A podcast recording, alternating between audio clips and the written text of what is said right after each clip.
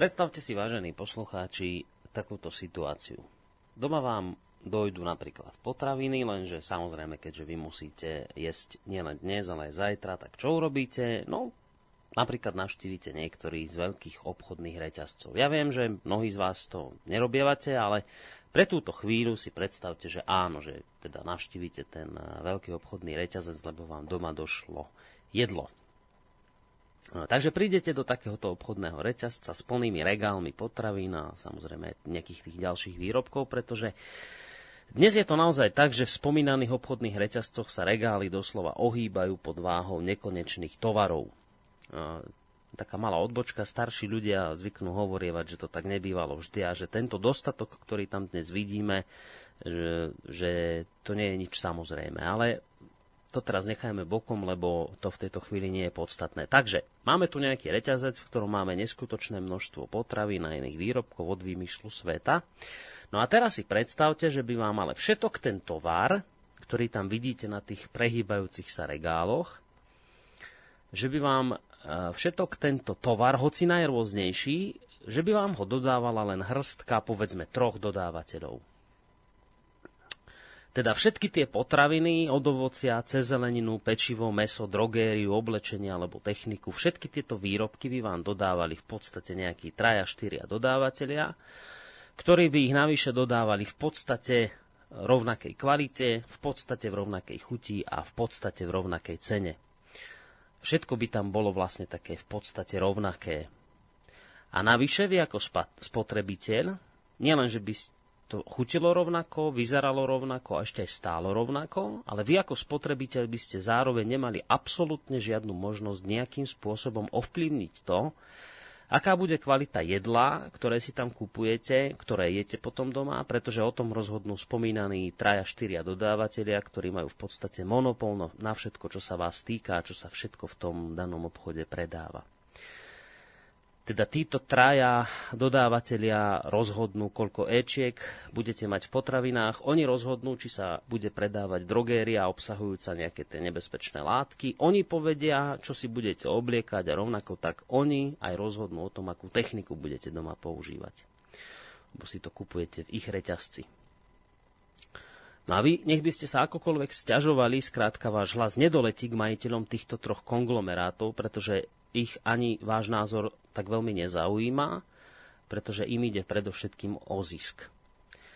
A tak aj napriek tým totálne preplneným regálom, ktoré sa vám pred očami prehýbajú skoro až po zem, tak napriek obrovskému množstvu tovarov si teraz dajte úprimne otázku, že cítili by ste sa v takomto reťazci be- bezpečne alebo slobodne? Mali by ste pocit, že že máte v takomto obchode možnosť výberu. A ja vám teraz nebudem na to odpovedať, lebo to je otázka, na ktorú by ste si mali nájsť odpoveď sami a už len na úvod dnešnej relácie o slobode slova v Slobodnom rádiu, ktorá sa práve začína, dodám len toľko, že dnes budem s mojim hosťom sa rozprávať práve o čom si podobnom, čo sa bude v mnohých ohľadoch podľa mňa ponášať práve na takýto uh, fiktívny obchodný reťazec, v ktorom nám vládnu povedzme nejakí 3-4 dodávateľia a všetko tam kontrolujú a rozhodujú, ako čo bude vyzerať.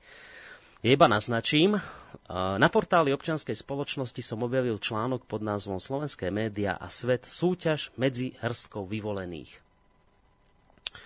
Autor tohto článku píše, že žijeme v ére čoraz viac koncentrovaného vlastníctva médií.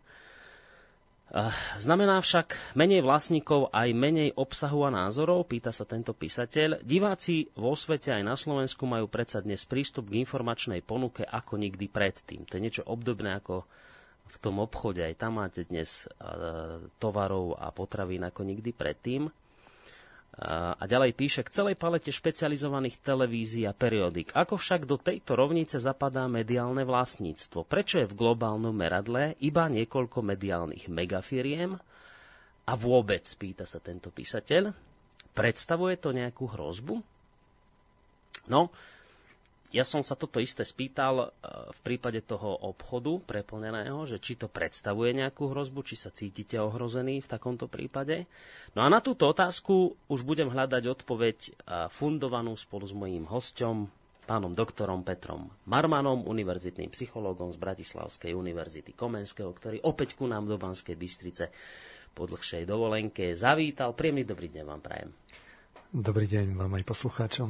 No, tak ešte raz vítajte. No a spolu s pánom Marmanom sa samozrejme budem rozprávať ja, Boris Koroni a opäť tá moja tradičná výzva pre vás, že potešíte ma, keď to nebudeme len my dvaja tu diskutovať, ale keď sa do tejto našej diskusie zapojíte aj vy. Pozerám, telefon máme nabitý, to znamená, že nám pokojne, pokojne môžete volať na číslo 048 381 0101, písať maily na studiozavináčslobodnyvysielac.sk a takisto na Facebooku môžete reagovať. Tak, dlhšie sme vás tu nemali, pán Marman, dovolenkovo bolo? Či? Tak eh, Oddychovali Mali sme teď reláciu o reklame, dostatočne frustrujúcich. Á, inak, no. Dnešná téma bude ešte horšia a depresívnejšia, tak dúfam, že sú poslucháči oddychnutí. Ešte aj viacej, vy. ešte viacej nás ide no, dostať, tak toto Neviem, musí... posúďte sami. no. Faktom je, že na túto reláciu som sa až tak veľmi netešil, ale vzhľadom k tomu obsahu, inak som chodím samozrejme rád tak uh, uvidíme, no, nechám to na poslucháčoch. My to tak robíme, že v úvode vždy zrekapitulujeme to, čo bolo v minulej relácii, ale ako už naznačujete, a ako som to ja naznačil v úvode, dnes to nebude až tak veľmi súvisieť s tým, čo sme v minulom dieli hovorili, takže dnes nebudeme rekapitulovať, prejdeme viac menej na novú tému. Tak, uh, tú reklamu my sme si minule nestihli tam ešte k tej vede povedať, to bolo také stručné a k občianskej spoločnosti vzhľadom k reklamu, k reklame aj jej, ich záujmom s ňou niečo robiť ale mm, chcel by som to ešte rozviesť a dnes by som rád pohovoril o, o, o, tom, o tom aktérovi, o, o, tých, o tých médiách ako takých, lebo mm-hmm. uh, dnes by sme si povedali o médiách, že aké oni majú vlastne záujmy v médiách. To sa samozrejme odvíja od majiteľov, mm-hmm. to si dneska dúfam jasne ukážeme. A potom sa môžeme opäť vrátiť v, vlastne k producentom, a cez reklamu si ukázať, ako je to celé zviazané. Takže dnes by sme si povedali o médiách a keď hovoríme o médiách, musíme si určite povedať o majiteľoch, lebo nech hovoríme o akejkoľvek firme. Hmm.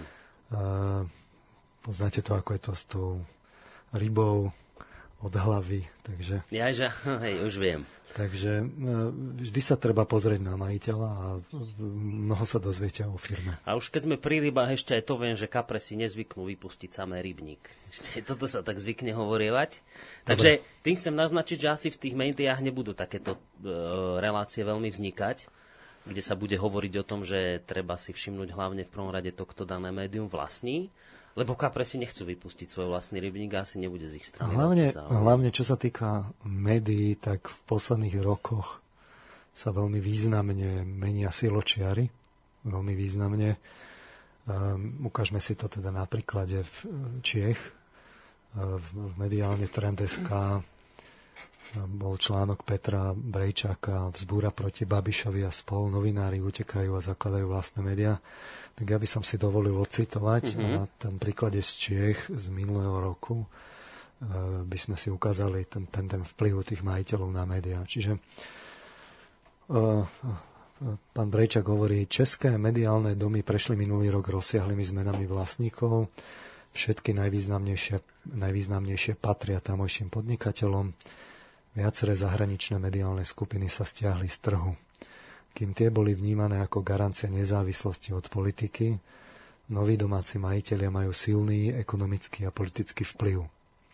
Bez tak stratové médiá určite nekupovali, pretože v nich vidia veľký biznisový potenciál. Hmm.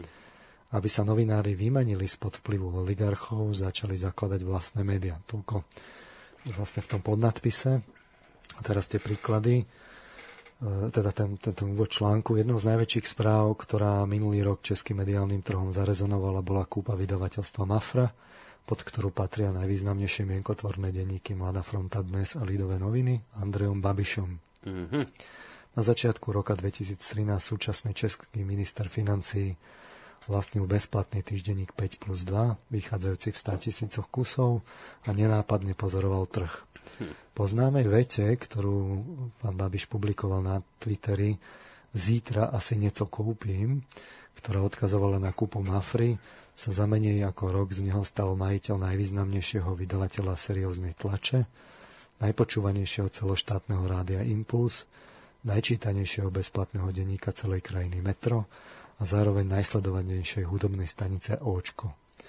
Nie je divu, že ho český Forbes, Forbes označil za najvplyvnejšiu osobu českých médií. V branži sa navyše hovorilo, že by do svojho mediálneho impéria rád pribral aj veľkú celoštátnu televíziu, ako je napríklad Nova. Pri Andrejovi Babišovi sa ale zmeny neskončili. Podobné chuťky mali aj ostatní vplyvní podnikatelia. Slovák Patrik Tkáč a Daniel Křetinsky si spoločne kúpili vôbec najväčšie české vydavateľstvo Ringier Axel Springer.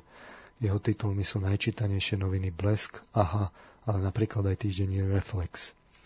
Pozadu neostal ani Zdenek Bakala, vlastniaci mediálny dom Ekonomia, ktorý vydáva hospodárske noviny a týždenník Respekt a Ekonom, k daným titulom od private equity investora Warburg Pincus odkúpil skupinu Centrum Holdings s denníkmi aktuálne CZ či Insider. Zdeněk Bakala však o jedno vydavateľstvo počas minulého roku prišiel. Slovenský Ekopres, pod ktoré patria hospodárske noviny, odkúpil Andrej Babiš, ktorý si tak rozšíril sféru vplyvu aj za hranice Českej republiky. S vymenúvaním ďalších významných hráčov a zmenami by sa dalo pokračovať ďalej. Čiže ten článok potom ďalej pokračuje. Mm-hmm. Toto len na zdokumentovanie v tej situácie, ktorá sa udiala minulý rok. Čiže eh, čo sa udialo? Eh, zmenili sa vlastníci, všetky významnejšie teda médiá v krajine už patria pod, pod domácich hráčov, domácich majiteľov, ktorí majú silný a ekonomický, silný ekonomický a politický vplyv povedzme Andrej Babiš, konec koncov minister kultúry, hm. položme si otázku, prečo to tí tvrdí biznismeni robia, keď západniari z toho vycúvali, lebo je to stratové. Lebo sme si hovorili, ten, tam je ten prechod na internet a tak ďalej. No tak prečo to robia? tí, tí tvrdí biznismeni. Ja vás hneď nechám túto, lebo viem, že to považujete za dôležitú otázku a ešte jednu predtým mám, že ako to vôbec môžu robiť, lebo to nie je e, v rozpore, v konflikte záujmov, že viete, že keď som politik, nemôžem podnikať napríklad, nemôžem mať uh, niečo svoje vlastné, keď som politikom, ako je možné, že vôbec títo politici to môžu mať? Média. No ja by som rád na tú otázku dnes zodpovedal. Je tak, takže k tomu sa ešte dostaneme. Dobre. Samozrejme, že oni budú tvrdiť, že do, do, do vysielania nezasahujú a tak ďalej. Uh-huh. Ale tu je tá otázka, to, toto je jedna otázka, uh-huh. že či zasahujú alebo nezasahujú, aké majú nástroje. Ale, ale tu je vôbec tá, tá ešte základnejšia, že prečo to robia, keď je to stratové.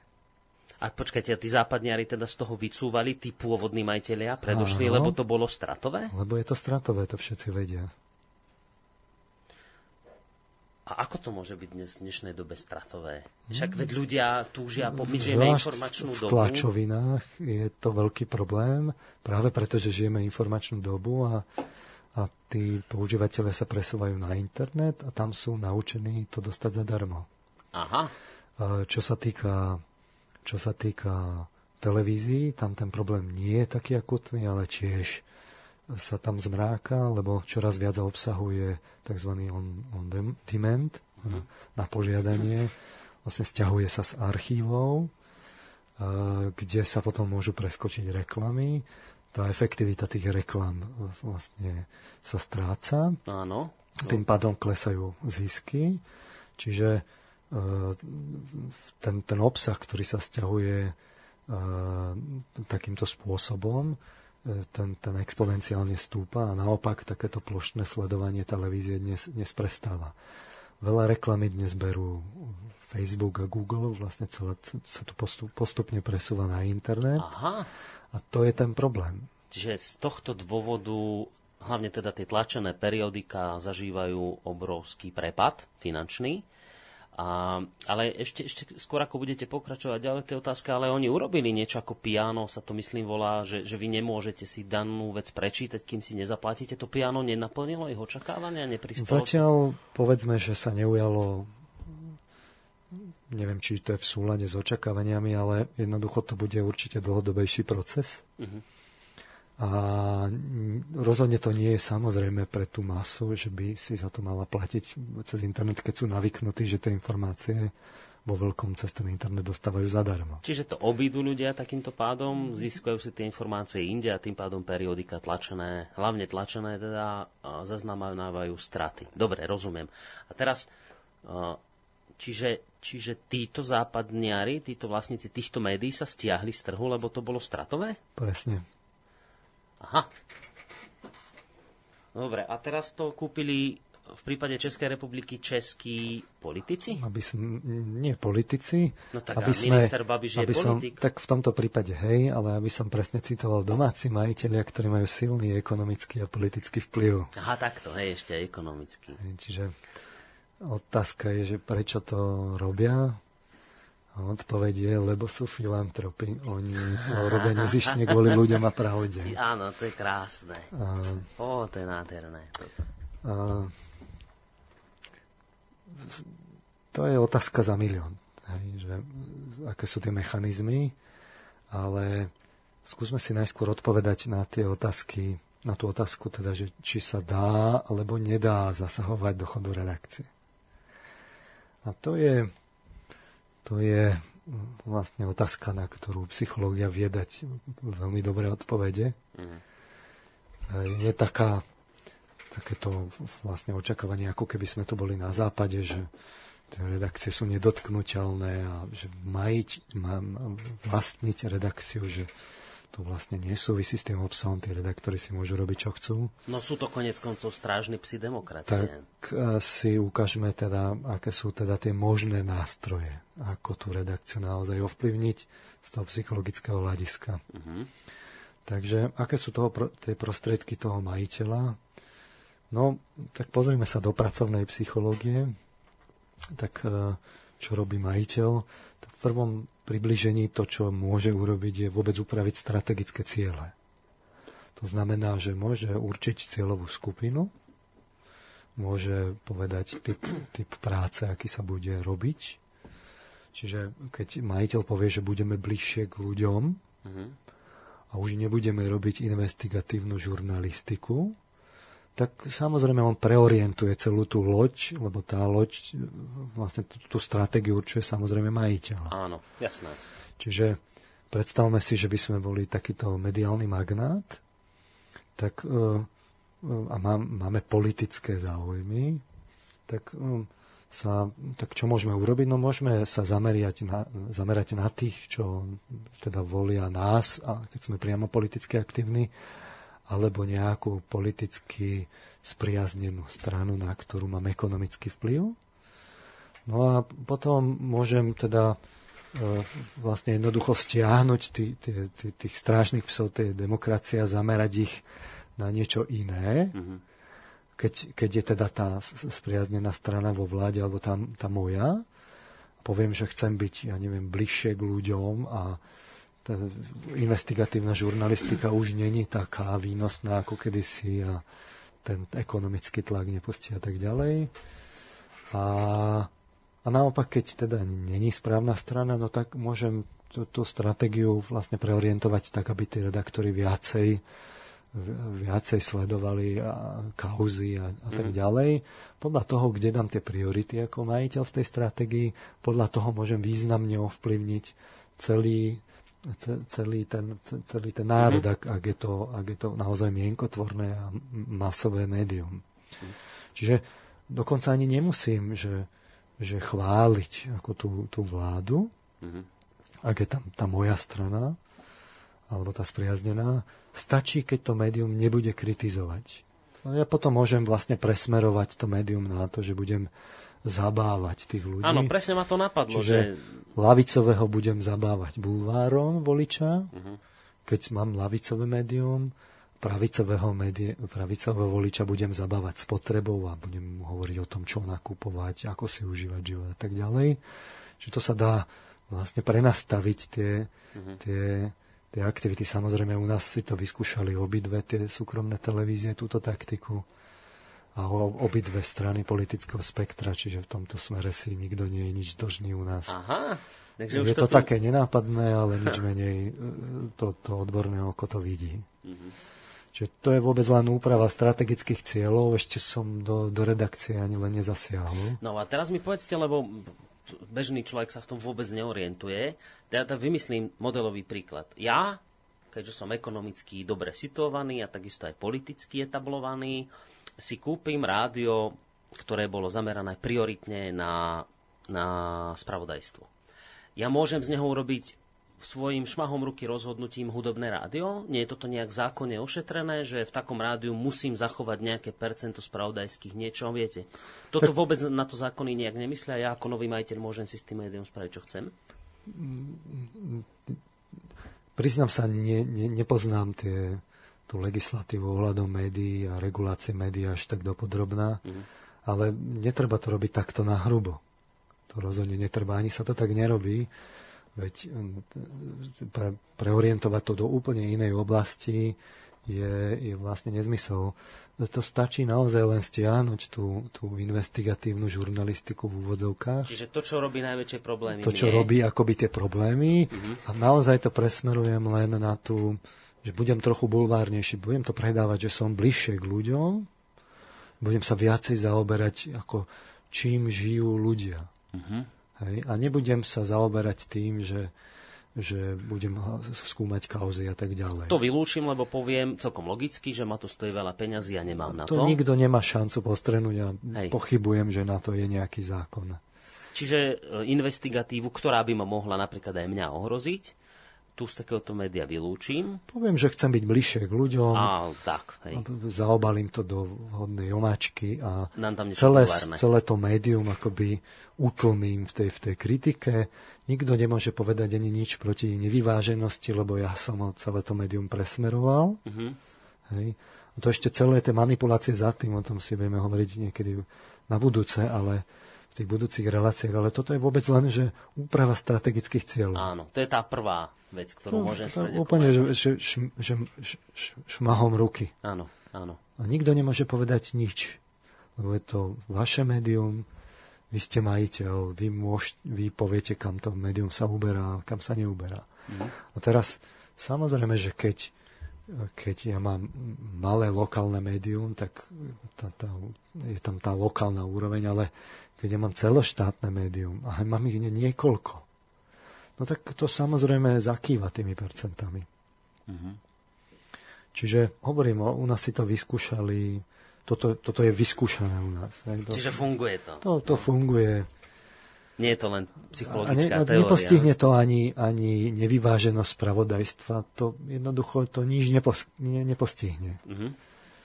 Teraz a, samozrejme potom príde tá úroveň, že že teda keď ste kúpili nejaké médium, tak vy tam dosadíte svoj management. Čiže vyberiete lojálnych ľudí, samozrejme, lebo však je to vaše médium. Vy, no to, to, proti, opäť sa to ako si očakáva, že, že to je samozrejme, že však keď tam príde majiteľ, tak si môže vymeniť to šéf-redaktora. Vy tam môžete dať tu, ten samozrejme nastaviť pre ten management systém odmeňovania, e, zmeniť organizačné štruktúry. Mm-hmm. Čiže to vôbec len akoby ten, ten, ten majiteľ toho média, on sa samozrejme, že nemusí v tom médiu ukázať v tej firme. No. Veď to, to platí tak pre médium zrovna tak ako pre každú inú firmu. Majiteľ sa tam nemusí ukázať. On má na to management.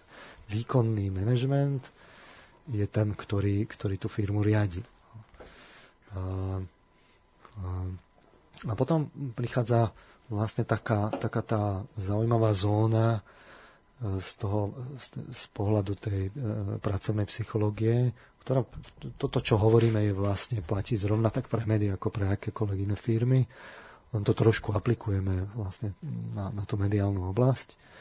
Čiže potom prichádza tá úroveň, kedy ten manažment zavádza kultúru firmy. A samozrejme, že s novým manažmentom sa mení tá kultúra firmy, mm-hmm. lebo tam je systém hodnôt. Oni zavedú Jednak to, ako sa táto médium komunikuje smerom von, súvisí to samozrejme s tou stratégiou, čo nás charakterizuje. Sme exkluzívni, odborní, rýchli, hráme na emócie, hovoríme ľudským jazykom, čo je to, to čo nás ako charakterizuje, kde sa my ako predávame, to je to mm. smerom von. Smerom dovnútra, samozrejme je to potom to, ten spôsob riadenia. Je to postavené na autonómii tých, tých jednotlivých redaktorov, alebo všetko je na povolenie alebo tých pracovníkov. Opäť to je jedno, aká je to firma. Je to postavené na osobnej zodpovednosti alebo na poslušnosti? Uh-huh. Očakávame presný postup alebo očakávame improvizáciu? Ten, takýto ten systém hodnôt, že čo sa vyhmátne, že sa očakáva od tých ľudí, čo sa, čo sa cení.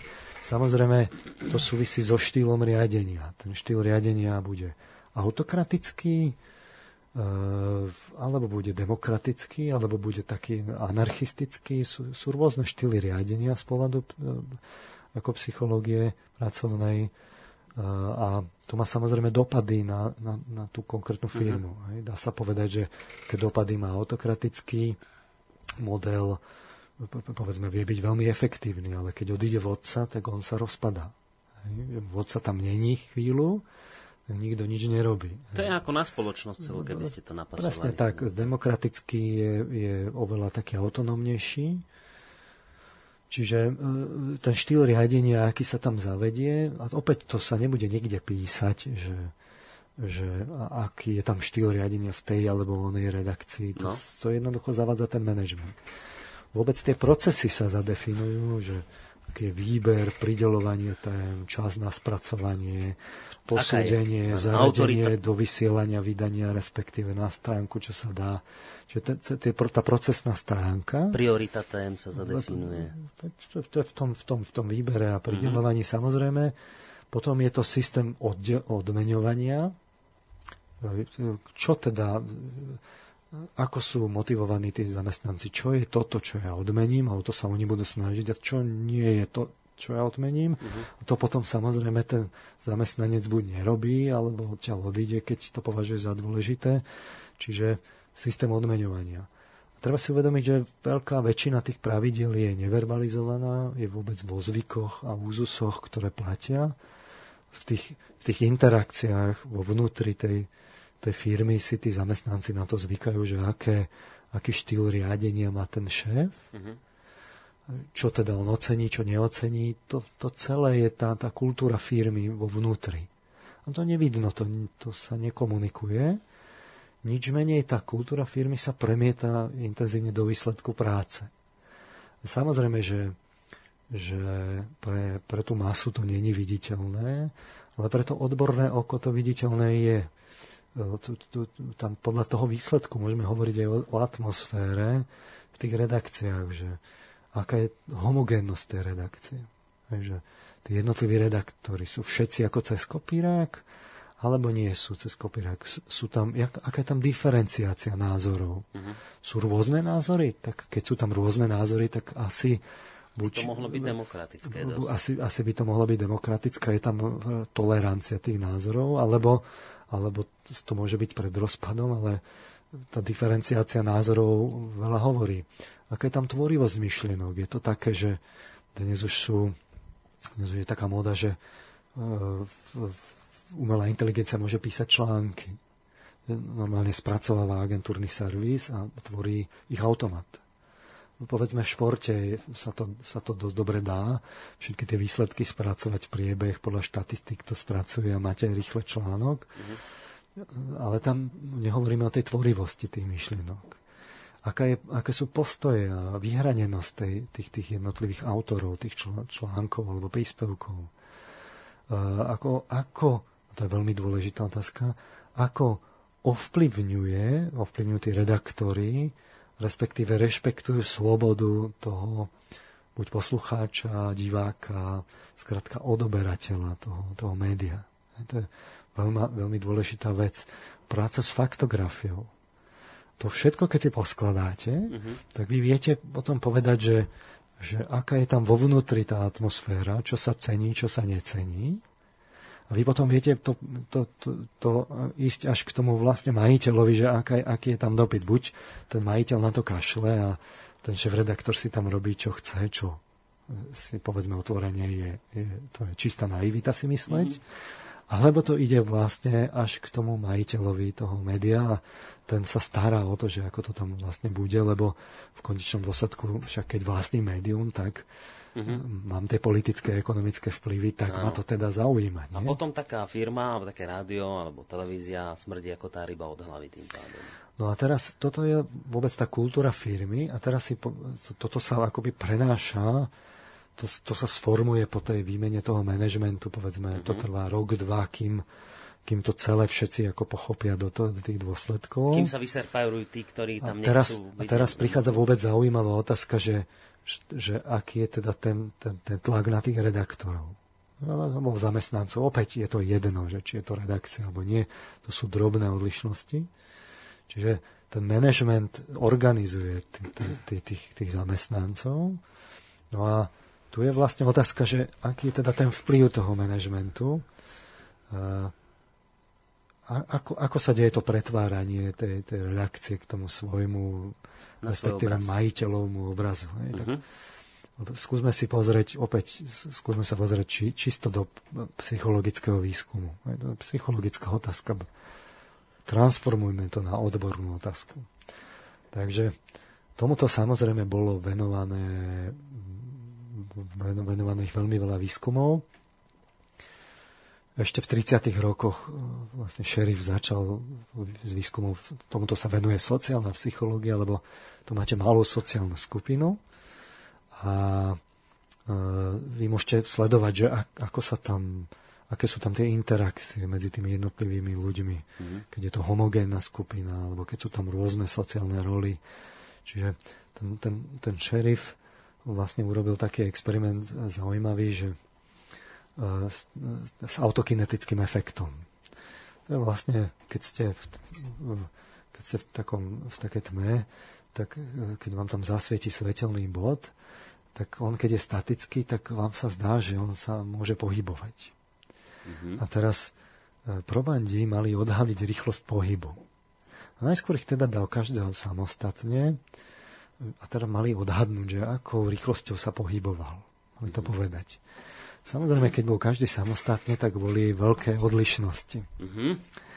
Ale už tuším, kam keď ich dal spolu, tak vznikla skupinová norma, to nazval. Mm-hmm. Čiže oni sa že oni sa tak uh, zjednotili. Stotožnili sa vzájomne. Zjednotili sa Aha. na tom, že, že aká bola teda tá, tá rýchlosť toho pohybu. Napriek mm. tomu, že každý samostatne v tom mal odlišnosti, tak oni sa zjednotili a dokonca sa tým riadili aj po skončení toho experimentu, že potom to tak ako keby si zinternalizovali, prebrali za svoje a mysleli si, že to tak je. Mm-hmm. Čiže už len vôbec, keď mám homogénnu skupinu a že dám len ľudí ku sebe, tak oni sa v tom, v tom sociálnom kontakte synchronizujú v tých názoroch. Aha, uh-huh. Je tam taká tá interakcia a rozhodne neplatí, že to je len súčet tých jednotlivých častí. Ďalší výskum robil Ash, to bolo pre zmenu v 50. rokoch, začali tieto výskumy a mal taký zaujímavý experiment, že ako môže väčšina ovplyvniť jednotlivca najskôr takáto. Stále máme homogénnu skupinu. Uh-huh. Mal takú, takúto situáciu experimentálnu. Uh, dal dve kartičky, pričom na jednej kartičke boli tri z vyslečiary rôznej dĺžky uh-huh. a na druhej bola len jedna. Pričom tá bola rovnako dlhá ako jedna z tých troch na druhej kartičke. Uh-huh. A teraz úloha bola veľmi jednoduchá. Mali tí probandi povedať, ktorá z tých troch na tej druhej kartičke je rovnako dlhá ako tá na tej druhej kartičke.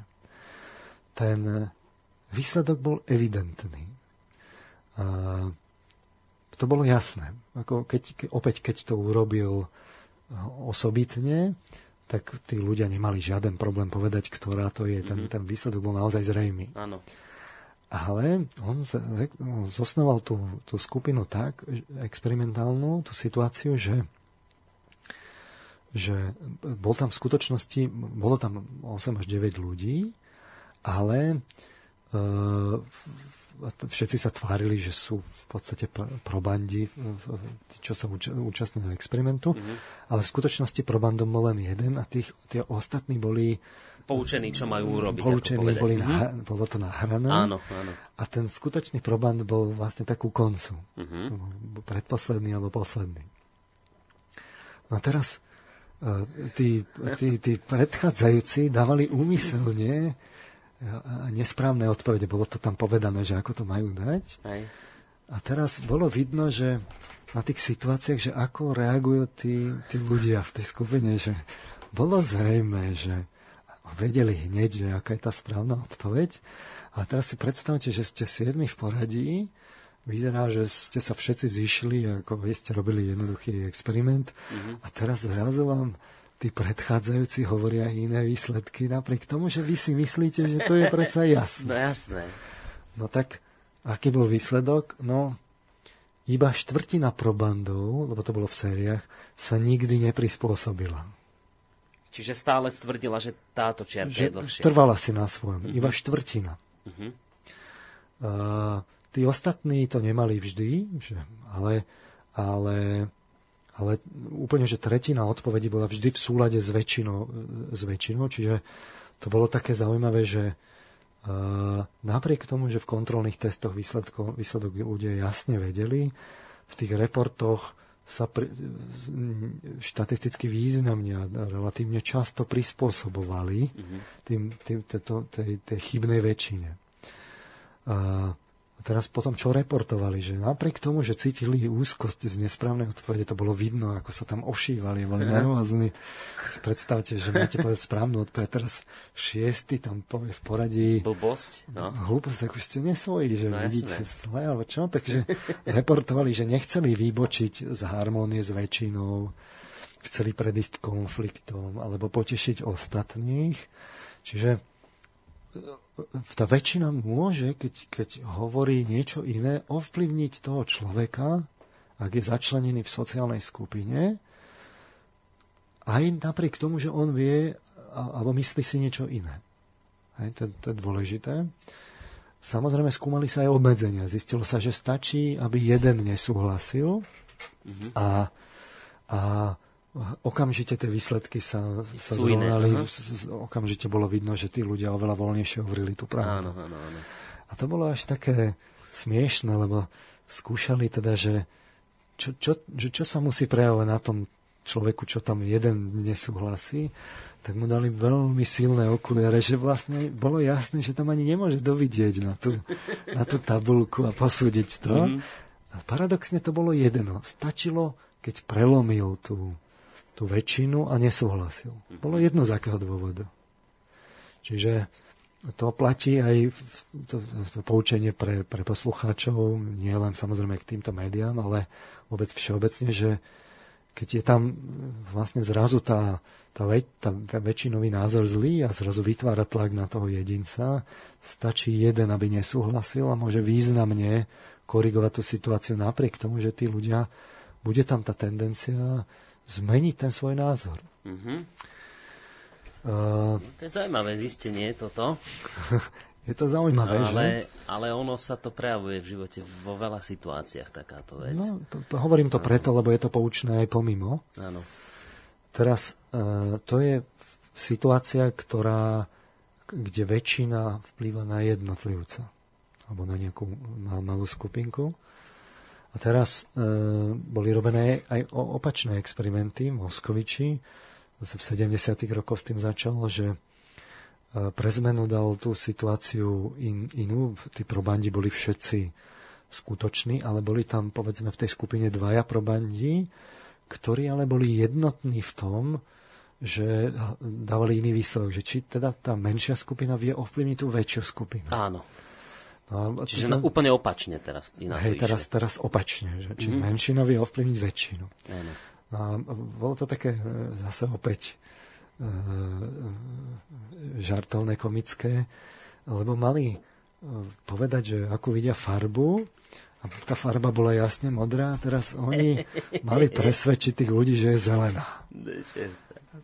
Takže sa ukázalo, že kľúčovú rolu v tom presvedčení hrá E, pri tom, pri tom ovplyvnení tej väčšiny hra presvedčivosť a logickosť argumentov. Čiže keď má, ste presvedčiví a máte logické argumenty a je tam skupinka, ktorá e, je zohraná, že dáva rovnaké argumenty a je vlastne sebaistá a hm. naozaj jednotná, tak vie ovplyvniť tú väčšinu do istej miery. Není ten efekt taký výrazný ako v tom predchádzajúcom prípade, ale je tam, je tam evidentný. Uh-huh. Toto je pre nás dôležité, lebo, lebo to platí aj vo väčších meritkách. A toto sa už týka tých médií aj z druhej strany, že kto formuje ten názor tej väčšiny? väčšiny. Uh-huh. Ak je tá menšina zohratá, uh-huh. čo ak je to niekoľko majiteľov, ktorí vlastnia tie, tie podstatné médiá, a teraz zoberme si, že každý ešte môže kopať za seba, ale čo keď sa zosynchronizujú? Tam, tam, môže byť, tam môže byť záujem taký, že tam môže byť vlastne kartelová dohoda, to vždy musíme rátať a pri, pri médiách takisto. Takže keď, keď by sa zosynchronizovali a teraz naozaj tie ovplyvnili by ten, tú, tú, tú žurnalistiku, tak oni naozaj majú vplyv na ten národ. Vedia ho ovplyvniť. A čo tam bude hrať rolu? No tá presvedčivosť, logickosť argumentov. A to vieme, že to sa dá. To sa dá. Čiže na toto by sme mali byť obzvlášť citliví, ak sa niečo takéto deje v mediálnom priestore. Psychologické uh, testy, ktoré boli urobené, hovoria o tom, že to takto skrátka funguje. Teraz, bavi, teraz sme sa bavili čiste na vedeckej to, to, úrovni. Vedecky toto... je toto dokázané. Čiže toto je nesporné. Na to sú, na to, to sú psychologické Povedzme, dôkazy o, urobené, opäť, že to o, takto ide. Zdôrazňujem, hovoríme o trendoch. Ale keď hovoríme o trendoch, to znamená, že je tam nie všetkých do jedného ovplyvníte, ale keď časť presmerujete, uh-huh. no tak to vie zahýbať s politickými preferenciami, že? A štatisticky významná štatisticky skupiny. významná tak, skupina. Tak toto je dôležité. Ak to bude jednotná skupinka, ktorá niečo e, jedným smerom hlása, uh-huh. tak ovplyvní tú väčšinu. Uh-huh. A teraz si treba uvedomiť, že nie všetci čítajú všetky médiá. Čiže ono je to aj rozvrstvené sociologicky. A teraz keď, e, povedzme, vychytíte tú, tú pravú stranu spektra politického, alebo hlavú stranu spektra politického a tam budete jednotní, no tak môžete ovplyvniť ten, tú väčšinu, tú mm-hmm. časť, ktorá je lavicovo orientovaná. Mm-hmm. Čiže to treba domysleť na rôzne možnosti, že to netreba len brať, že to je globálne, ale vlastne tam je, tam je štrukturovanosť tých, tých voličov a, a na druhej strane aj, aj musíme rátať s tými dohodami tých jednotlivých, jednotlivých majiteľov médií. Mm-hmm. Čiže keď, keď ten management príde, tak v prvej vlne je to vôbec o tom, že si dosadí kľúčových ľudí, vymení tých takých, povedzme, mienkotvorcov, však pár ľudí, keď odíde, no čo sa stane, no, jasné. kto to bude skúmať. A teraz zrazu vznikne, vznikne vlastne zomknutá skupinka, ktorá, dá, ktorá presvedčí vám logické argumenty.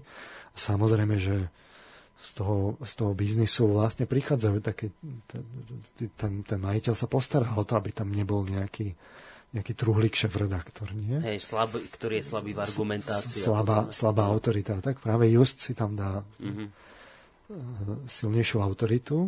Samozrejme tam potom to z pohľadu tej, tej, uh, tej uh, pracovnej psychológie on si ju musí aj vydobiť. Samozrejme, ak je to neznámy, že je to človek zvonku, tiež tam to nebude hladké, ale keď, keď to bude skupinka ľudí, ktorá tam príde, presvedčivá, logické argumenty a bude si ťahať svoje, vymeniť tých správnych ľudí, bez veľkej, bez veľkej tej nejakej eh, bez veľkých nárekov môže tú redakciu už len vôbec týmto spôsobom mm-hmm. ovplyvniť a dostať na svoju stranu. Mm-hmm.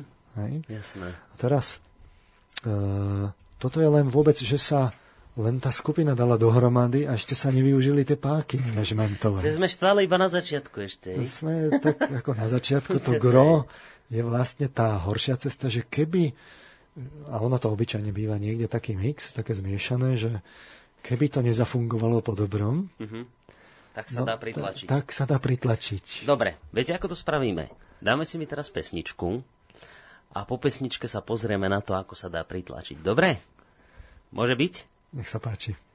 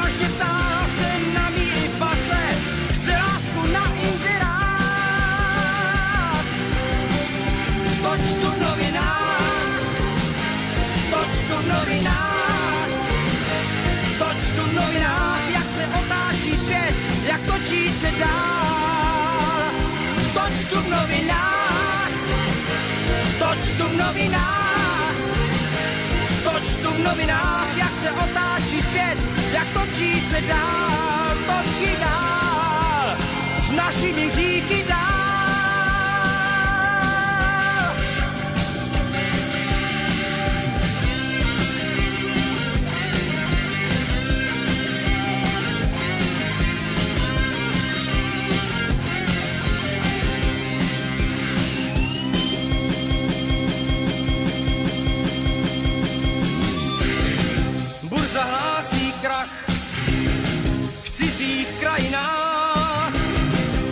Mrazy hlásí jižní pol. Stručná zpráva zní, koho uvězní, potom pátrá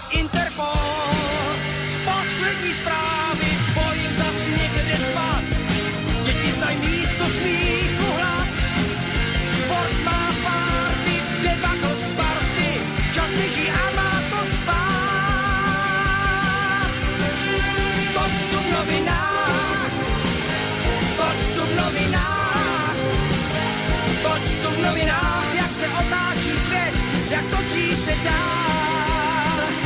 Toč tu v novinách, toč tu v novinách, toč tu v novinách, jak se otáčí svět, jak točí se dál, točí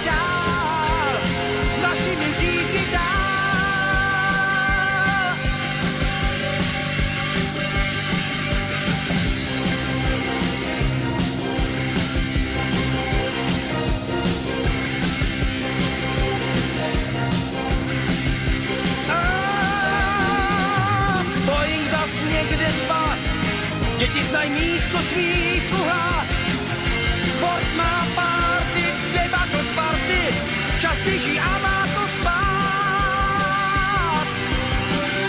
Toč tu v novinách, toč tu v novinách, toč tu v novinách, jak se otáčí svět, jak točí.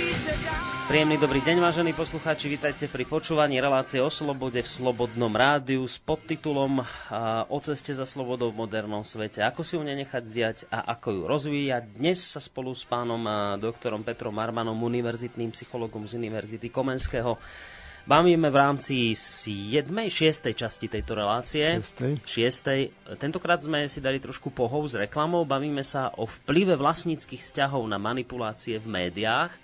V tej úvodnej časti dnešnej relácie pán Marman vysvetľoval, ako sa dá takéto, ako vôbec vplývajú vlastnícke vzťahy na e, zmenu smerovania daného média, skôr v tých takých kľudných mierových časoch. A teraz hovorí, že ale môže byť niečo, že treba sem tam aj pritlačiť. Teraz sa ideme dozvedieť tú závažnejšiu vec, že ako sa dá pritlačiť, e, keď jednoducho toto nezafunguje, čo doteraz opisoval. No. A na to je, sú potom boli robené výskumy ohľadom e, autority a poslušnosti. Aha. Známe sú Joj, ek- experimenty Milgramové, veľmi známe Stanley Milgram, e, 60. 70. roky. Ten urobil následujúci experiment. E, Začal tým, že e, opäť si zobral probanda, e, mal takú ideu, že, že je učiteľ a je žiak a robí sa experiment e, na to, aby sa žiak efektívne niečo naučil, že teda treba robiť výskumy na túto e, tému a teda probanda urobil učiteľom, on si to síce losoval, ale vždy si vylosoval, že ten proband bude učiteľ. Bol tam druhý človek, ktorý bol akože tiež proband, ale ten si vylosoval, že teda, e, že, že je žiak, teda on si nelosoval, ale proste bol žiakom. Mm-hmm. Ten proband nevedel, že to je v skutočnosti e, človek, ktorý je zase e, vycvičený. Hej, hej, hej, zainštruovaný. Čiže Proban sa stal učiteľom, ktorý mal efektívne príjmeť žiaka naučiť sa slovné dvojice. Mm-hmm. Najskôr mu ten uči, toho probanda voláme učiteľ, čiže učiteľ najskôr prečítal žiakovi zoznam dvojíc, potom ho skúšal, povedal mu jedno, prvé slovo z dvojice a ďalšie štyri na výber. Čiže najskôr mu prečítal tie páry a potom vždy povedal prvé a on si mal zo štyroch vybrať tú správnu možnosť, ktorú sa mal predtým naučiť. Pointa bola, že keď sa pomýlil, mal mu udeliť elektrošok.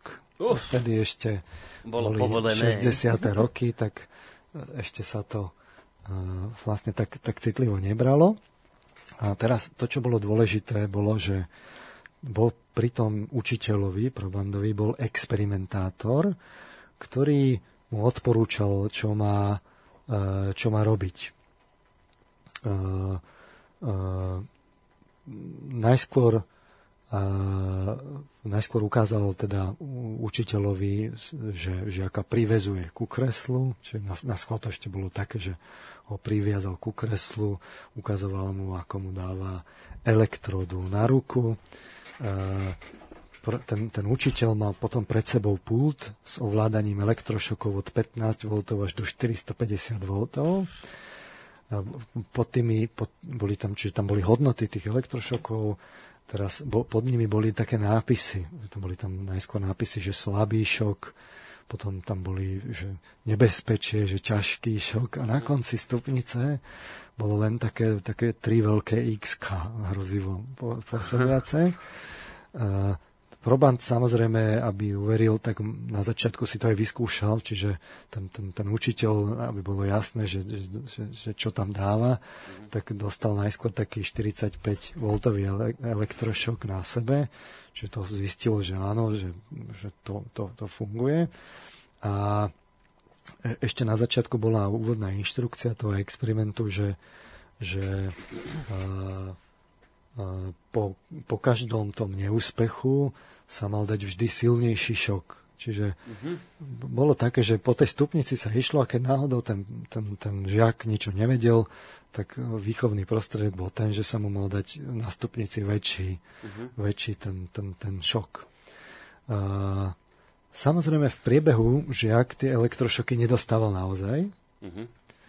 Žiakom bol 47-ročný mierne vyzerajúci muž, špeciálne vycvičený pre túto úlohu. Bol v také vedľajšej miestnosti, kde ho bolo ale počuť cez stenu. Uh, ten na, mal nahratú takú, takýto priebeh. Keď dostal 75 V, tak eh, hovoril, tak eh, mal len slabé protesty. Pri 120 V volal, že už ho to bolí. Aha. Pri 150 kričal, nech ho pustia. Uh-huh. Pri 180 stonal, že tu bolesť nevie vydržať. Uh-huh. Pri 270 už mal stále zúfalejšie výkriky. Pri 300 V hovoril, že už nebude ďalej odpovedať Načož ale tomu učiteľovi bolo povedané, že je to považované ako nesprávna odpoveď, že nech pokračuje v experimente. A od 330 V už bolo len zlovestné mlčanie. Už iba 3 No a teraz a, a, samozrejme, že v tom priebehu tí účastníci mali obavy. Bolo vidno, že mali, zažívali úzkosť, tí mhm. učitelia, že tam udelovali elektrošoky, však pochopiteľne, keď vo vedľajšej miestnosti niekto takýmto spôsobom sa prejavuje, tak máte strach. Ale mm. teraz ten, ten experimentátor, ktorý bol pri ňom, to celé bolo o tom, že nakoľko vie ovplyvniť toho, toho učiteľa. Toho učiteľa, teda nie je toho, A on čo... Jediné, čo robil, bolo, že takou stručnou oznamovacou vetou mu hovoril, boli také štyri vety, ktoré mal tam povedať, je nevyhnutné, že pokračujte v experimente. Aha. Je nevyhnutné, aby ste pokračovali v experimente. Tak to mal takéto vety, ktoré mu len hovoril. Žiadne, žiadne že, vy, že nátlak. A Nič, iba aj hovoril jasné. Hovoril Idete to ďalej, tak stručne, jasne, výstižne. Uh-huh. Keď protestoval, tak mu za každým toto povedal A Keď protestoval ten učiteľ, ktorý... keď protestoval ten učiteľ, tak mu Áno. toto povedal. Mhm. No a bolo vidno, že tí, tí učitelia protestovali, ale napriek tomu vlastne robili tie, pridávali tie elektrošoky. Že oni protestovali proti tomu, že musia triasť Áno, tých... bolo a, vidno, že zažívajú ak, akutný pocit úzkosti a nepáčilo sa im to. Reptali, Mhm. ale napriek tomu Pokračovali ďalej. pokračovali a zvyšovali tie elektrošoky. Keď im ten hlas oznámil, že musíte ísť ďalej, No, tak vedľa, oni... nich bol ten, vedľa nich bol ten, vedľa nich bol ten, ten, ten experimentátor. A teraz to, čo bolo zaujímavé, bolo, že všetci účastníci pokračovali až do 300 V, Aha. čiže až do tej, kde Proban hovoril, že už nebude ďalej odpovedať. Mhm. A 63% došlo až ku koncu stupnice, k tým trom x Ešte aj tam došli? Aj... Už prešli cez to zlovestné mlčanie, čiže dve tretiny ľudí, napriek tomu, že sa im to nepáčilo, došli až na koniec stupnice k šokom, ktoré by za normálnych okolností toho človeka zabili. Čiže po, počkajte, počkajte, že, čiže keď im niekto niečo prikázal, tak boli ochotní aj zabiť.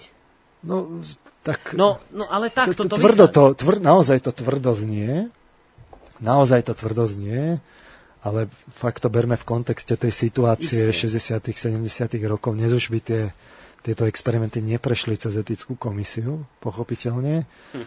ale tie výsledky sú alarmujúce. Samozrejme, že uh, Milgram uh, sa snažil zistiť, že čo je teda to podstatné na tom, čiže obmienial ten experiment, uh, robil rolové odmeny, že, obmeny, že na jednej strane ten, uh, ten experimentátor, ktorý tam bol ako tá autorita, tak ten vlastne bol neutrálny a žiak prosil o to, aby mohol dostať elektrošoky, že on chce pokračovať napriek tomu, že ho to bolelo.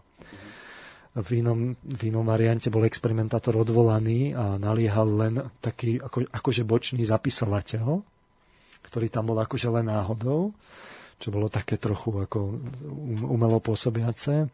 Alebo tam dal dve protichodné autority, kde jedna hovorila, že treba pokračovať, druhá, že netreba.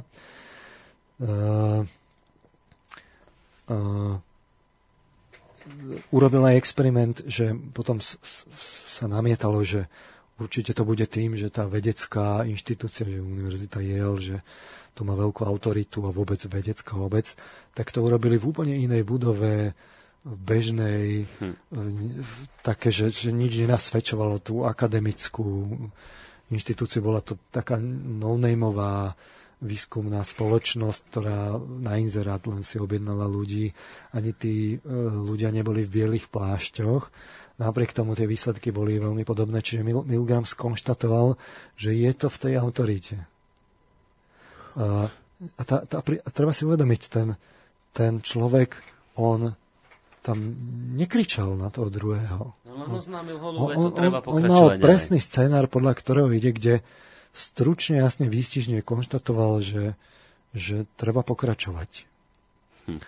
A, samozrejme, spustila sa potom aj tá reakcia na to, že či to predsa len naozaj nebolo umelé, na čo, na čo ten Milgram samozrejme reagoval, ale uh, Hoffling urobil po, po, podobný experiment so zdravotnými sestrami priamo v reálnej situácii. Uh, čiže zdravotná sestra dostala telefonát od lekára, ktorého ale osobne nepoznala, len vedela, že je v personále niekde na nem- v nemocnici. Uh, zavolal lekár, volal, že tu je, citujem, tu je doktor Smith zo psychiatrie. Dnes ráno som bol požiadaný, aby som sa pozrel na pána Jonesa a musím ho navštíviť dnes večer. Bol by som rád, keby dostal nejakú medikáciu, než sa dostanem na oddelenie. Bola by ste taká láskavá a pozrela sa, či máme nejaký astroten. Astroten. Uh, Čiže je to tak, ako aby sa ubezpečili, ubezpečili že do, dostala správny ten príkaz. Opäť to hovoril neutrálnym tónom, de facto zdvorilo túto vetu, presne povedanú. Sestra sa pozrela do skrinky a tam uvidela pripravenú krabičku, kde bol nápis Astroten 5 mg tablety, obvyklá dávka 5 mg, maximálna dávka 10 mg. Mhm. Keď našla povedala, že teda na- našla, Mhm. dostala pokyn, bola by ste taká láskavá, dala pánovi Jonesovi 20 mg astroténu? Budem hore za 10 minút a potom podpíšem príkaz, ale bol by som rád, aby liek začal pôsobiť. Mm-hmm. V skutočnosti v tom bolo placebo a blízko sa nenápadne pohyboval iný psychiatr. Sestra mala niekoľko samozrejme možností, buď podá liek, alebo skontaktuje nejakého iného psychiatra, že toto dostala, mm-hmm. Alebo odmietne. A, bolo tam hneď niekoľko porušení vážnych proti, proti predpisom. Jednak dávka bola nadmerná. No, Čiže priamo na krabičke bolo napísané, že maximálna dávka 10. Ona cez telefón dostala inštrukciu, že 20 mg. Liek nebol schválený v, v tej medikácii.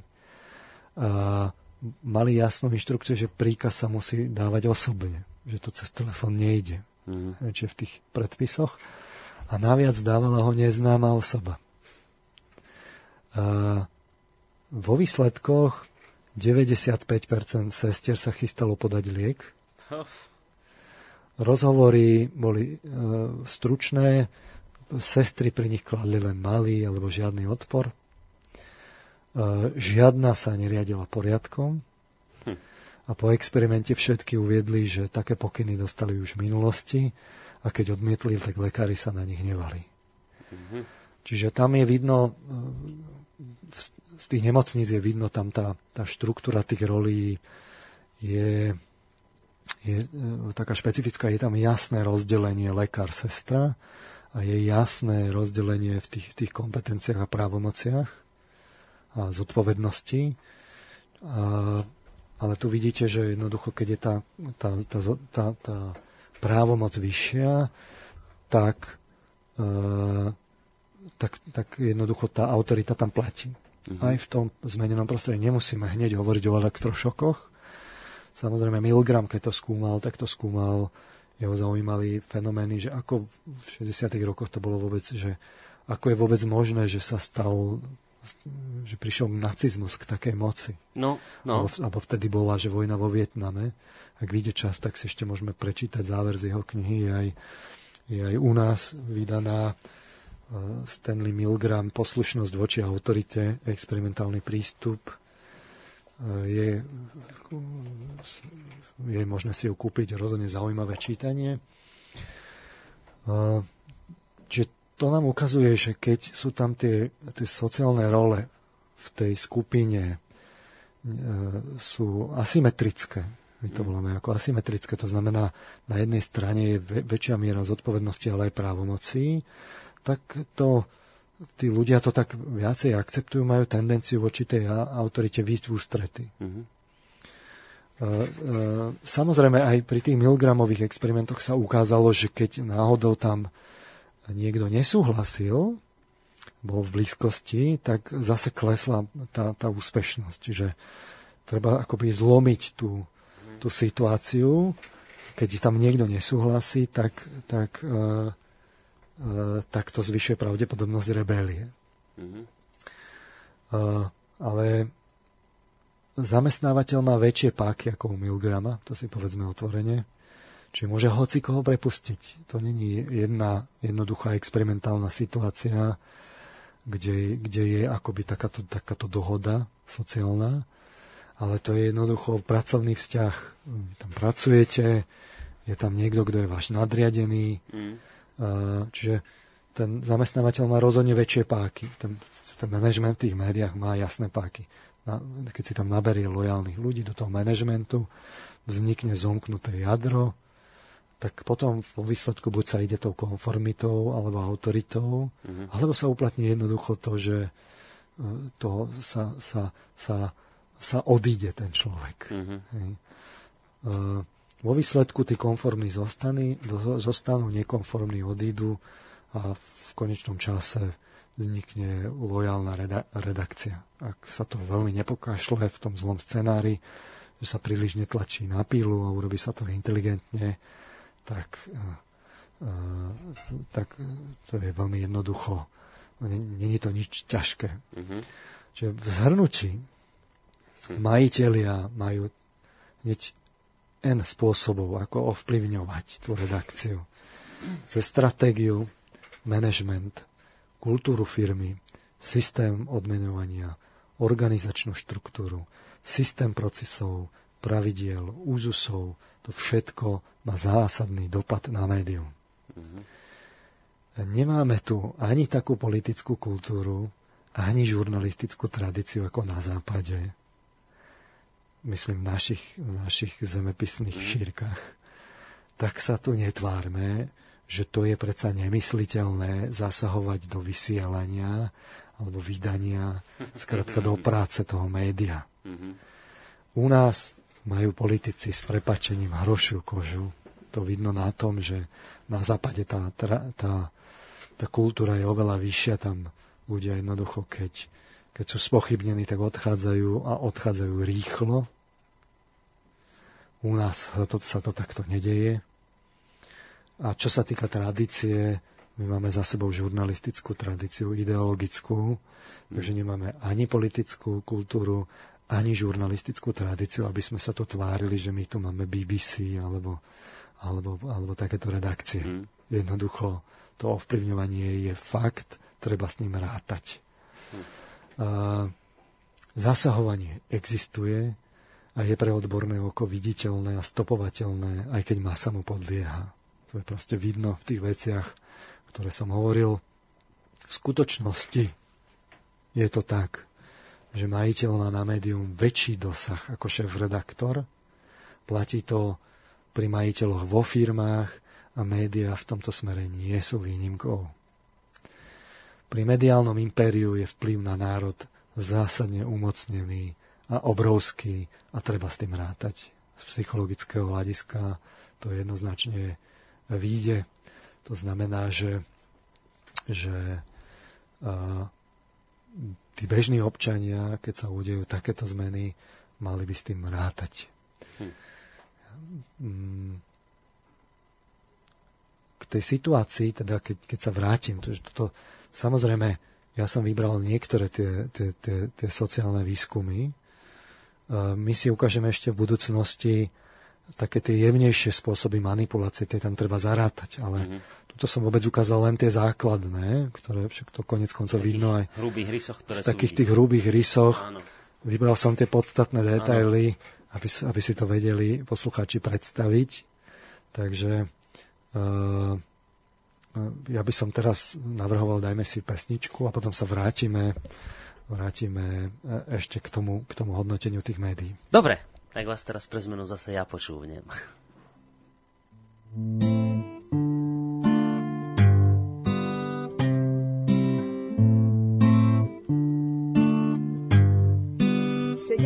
júni 2013, denník beznádejnej novinárky.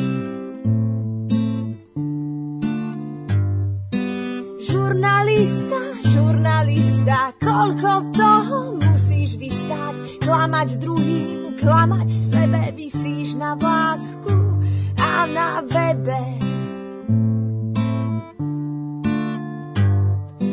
Píšem, čo mi pero stačí, som v obraze a som v tlači pikantérie, katastrofy. Chcem byť fida, chcem mať profit, píšem články o ľúbení, konzumujem tie meny, píšem zle a gramatika sama ha, nedotýka.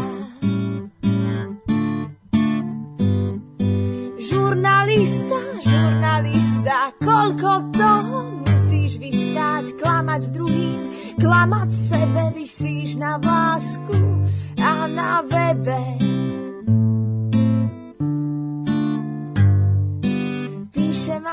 Ako o preteky, môj rukopis nie je meký, píšem britký titulok, dnes si priateľ, zajtra sok, píšem aj pre správy v tými z Polska vozia grecké kiny, v zime sneh a kalamity, ovca celá, vlk je spitý.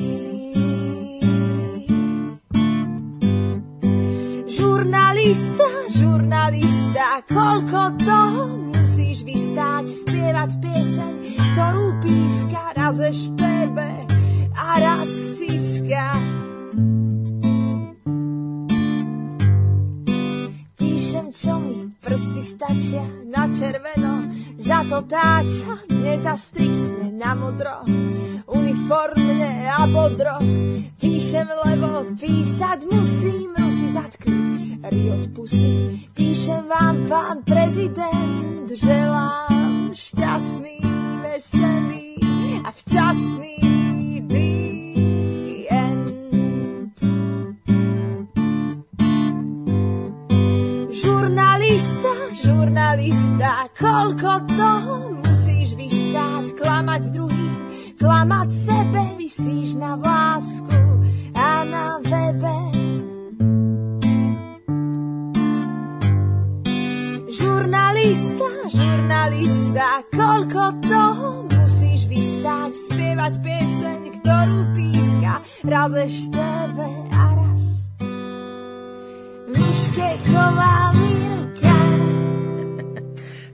bola veľmi trefná pesnička, no, ktorá nám e, niečo povedala o tom, aké to majú dnes žurnalisti veľmi ťažké. A čo všetko musia vystať, a ja som si tým prešiel a zatiaľ sa absolútne stotožňujem so všetkým, čo povedal môj dnešný host, pán Peter Marvar, univerzitný e, psychológ z Univerzity Komenského. Ak sa chcete do tejto našej diskusie zapojiť, môžete nám zavolať na číslo 048 381 0101. Na Facebooku môžete reagovať a takisto aj mailovo na adrese studiozavináčslobodnyvysielac.sk. No, máme, uh, vlastne sme prehúpli sme sa už do ďalšej hodinky, máme ešte nejakých 45 minút, asi zhruba času. Tak poďme pokračovať ďalej v našej téme, kde sme sa teraz chceli dostať oblúkom zase. No, čiže my sme začali tými médiami. Uh-huh. E, ako sa prerozdelili tie vlastnícke vzťahy. Áno. Odtiaľ sme si odskočili do psychológie, z tej, e, v te, lebo sme to redukovali na odborný problém. Uh-huh.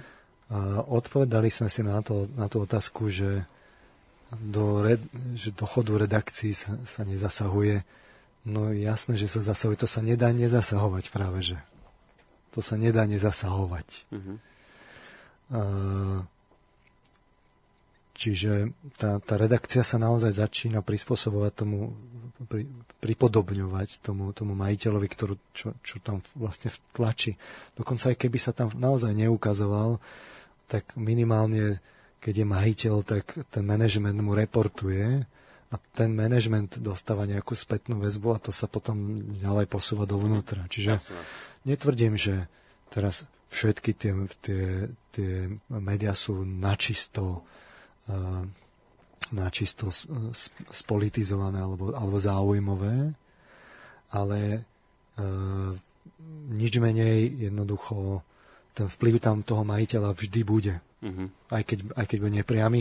A niektoré sú. Niektorí tí majiteľia sú povedzme osvietenejší a vidno to na tom médiu, že, že dá sa to naozaj z tých, dá sa to z toho produktu usudzovať, že, že ak, aký Osobnosť ten, majiteľa, hej? Až, až na takú, také tie osobnostné vlastnosti mhm. majiteľa. Mm-hmm. Keď to trvá N rokov, tak, tak to tam proste vidno. Jasné. A niektorí sú vyslovene takí, že to ide, že to ide uh, uh, veľká záplata na veľkú dieru. Áno, áno. To. Znám. No a teraz, uh, my sme si to ešte hovorili počas pesničky, že tie, tie pocity, to, to, to sa dá dokonca povedať, že keď niekto je v takejto dizonancii, že je na ňo robený tlak, a ten tlak není, opakujem, ten není nikde popísaný v zápisniciach, alebo tak, ten je jednoducho implicitný. Človek je tvor inteligentný, on si domyslí z kontextov, z náznakov, z polovičných vied a vôbec celého toho, čo tento šéfstvo robí a tak ďalej. Čiže keď je to samozrejme proti srsti, začína tá dizonancia. Presne tak, ako v tých milgramových experimentoch. Aj pri tých sestričkách sa to ukázalo, aj pri tých e, ešových experimentoch jednoducho ten človek vykazuje známky vnútornej úzkosti a zaujímavé je, že keď sa, keď sa už raz rozhodne, že to prelomí, tak reportujú tí, tí probandi, reportujú, že potom nastane úlava a také, a také, také, Áno. také jednoducho už je, už je kľud zrazu. Áno, a to, to sa dá priamo povedať, že ako to bude som presvedčený, že, že keď, keď to počúvajú nejakí redaktori, tak sa, im, tak sa tam nájdu. Absolútne. Teraz uh, skúsme sa opäť vrátiť. Čiže odpovedali sme si na tú otázku, či zasahujú alebo nezasahujú. No zasahujú. Zasahujú, áno.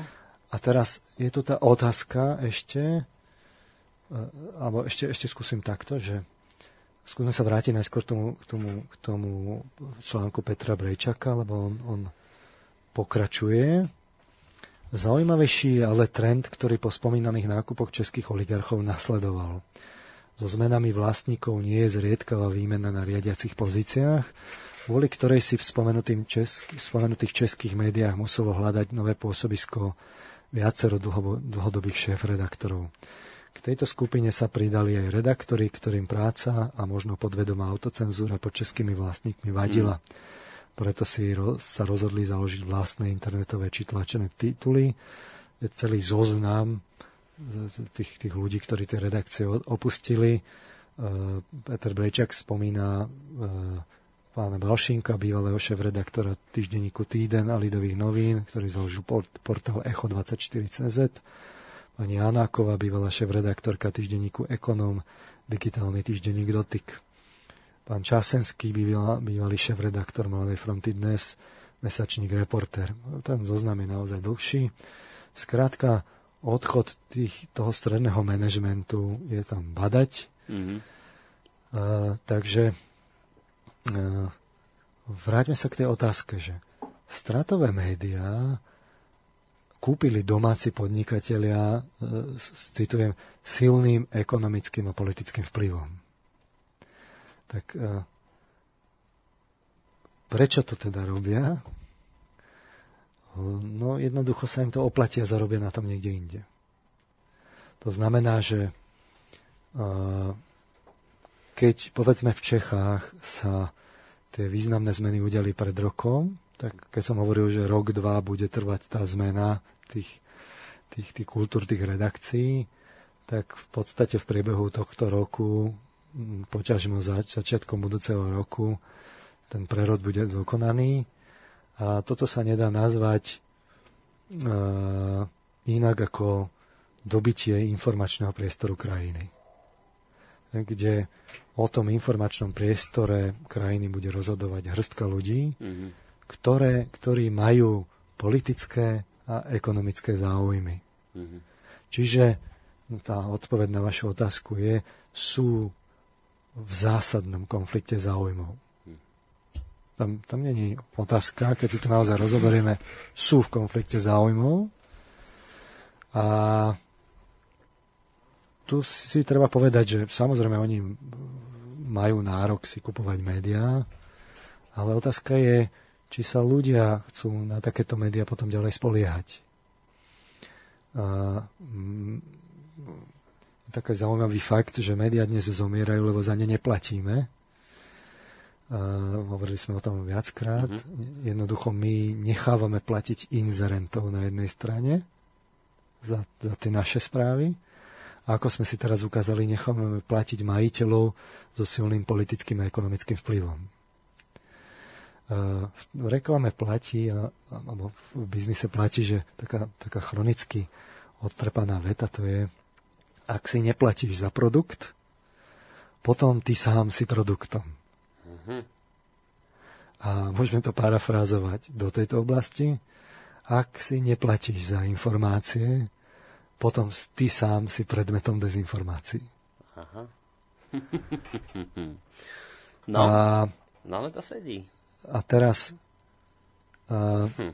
teraz už vôbec tá v tej prvej časti tej relácie, keď sme si hovorili tie, tie psychologické výskumy, oni, ono to vyzerá dosť smutne, že, že fakt je to etický problém. Bol, bola okolo toho diskusia, vyčítali to tomu Milgramovi, mm-hmm. že si zoberte toho, toho probanda, že tam bol a teraz oni mu samozrejme jednak neboli žiadne elektrošoky, a jednak oni po skončení toho experimentu mu všetko povedali, ako to bolo.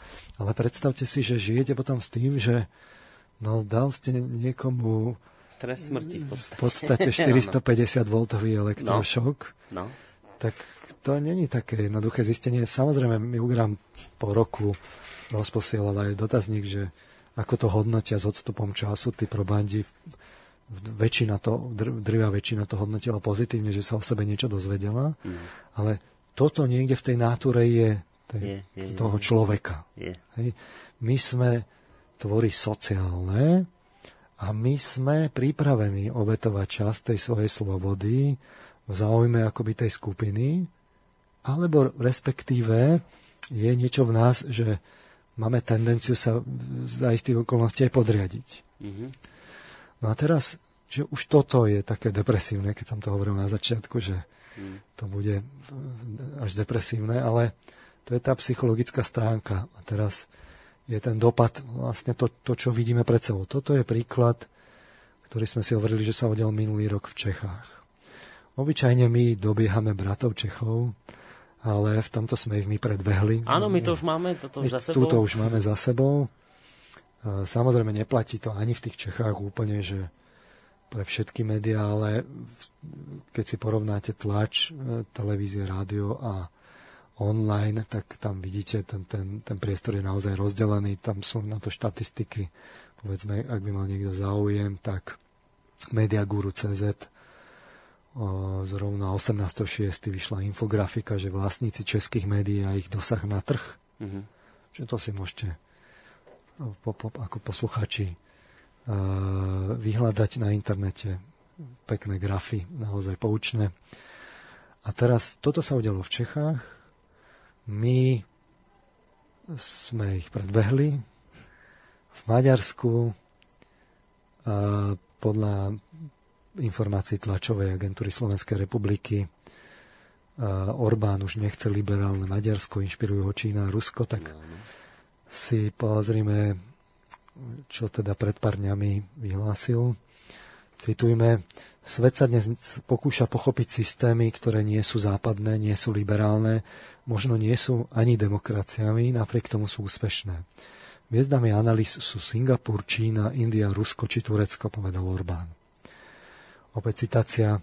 Pokúšame sa nájsť spôsob zorganizovania spoločnosti, ktorý je odtrhnutý od dogiem a ideológií západnej Európy.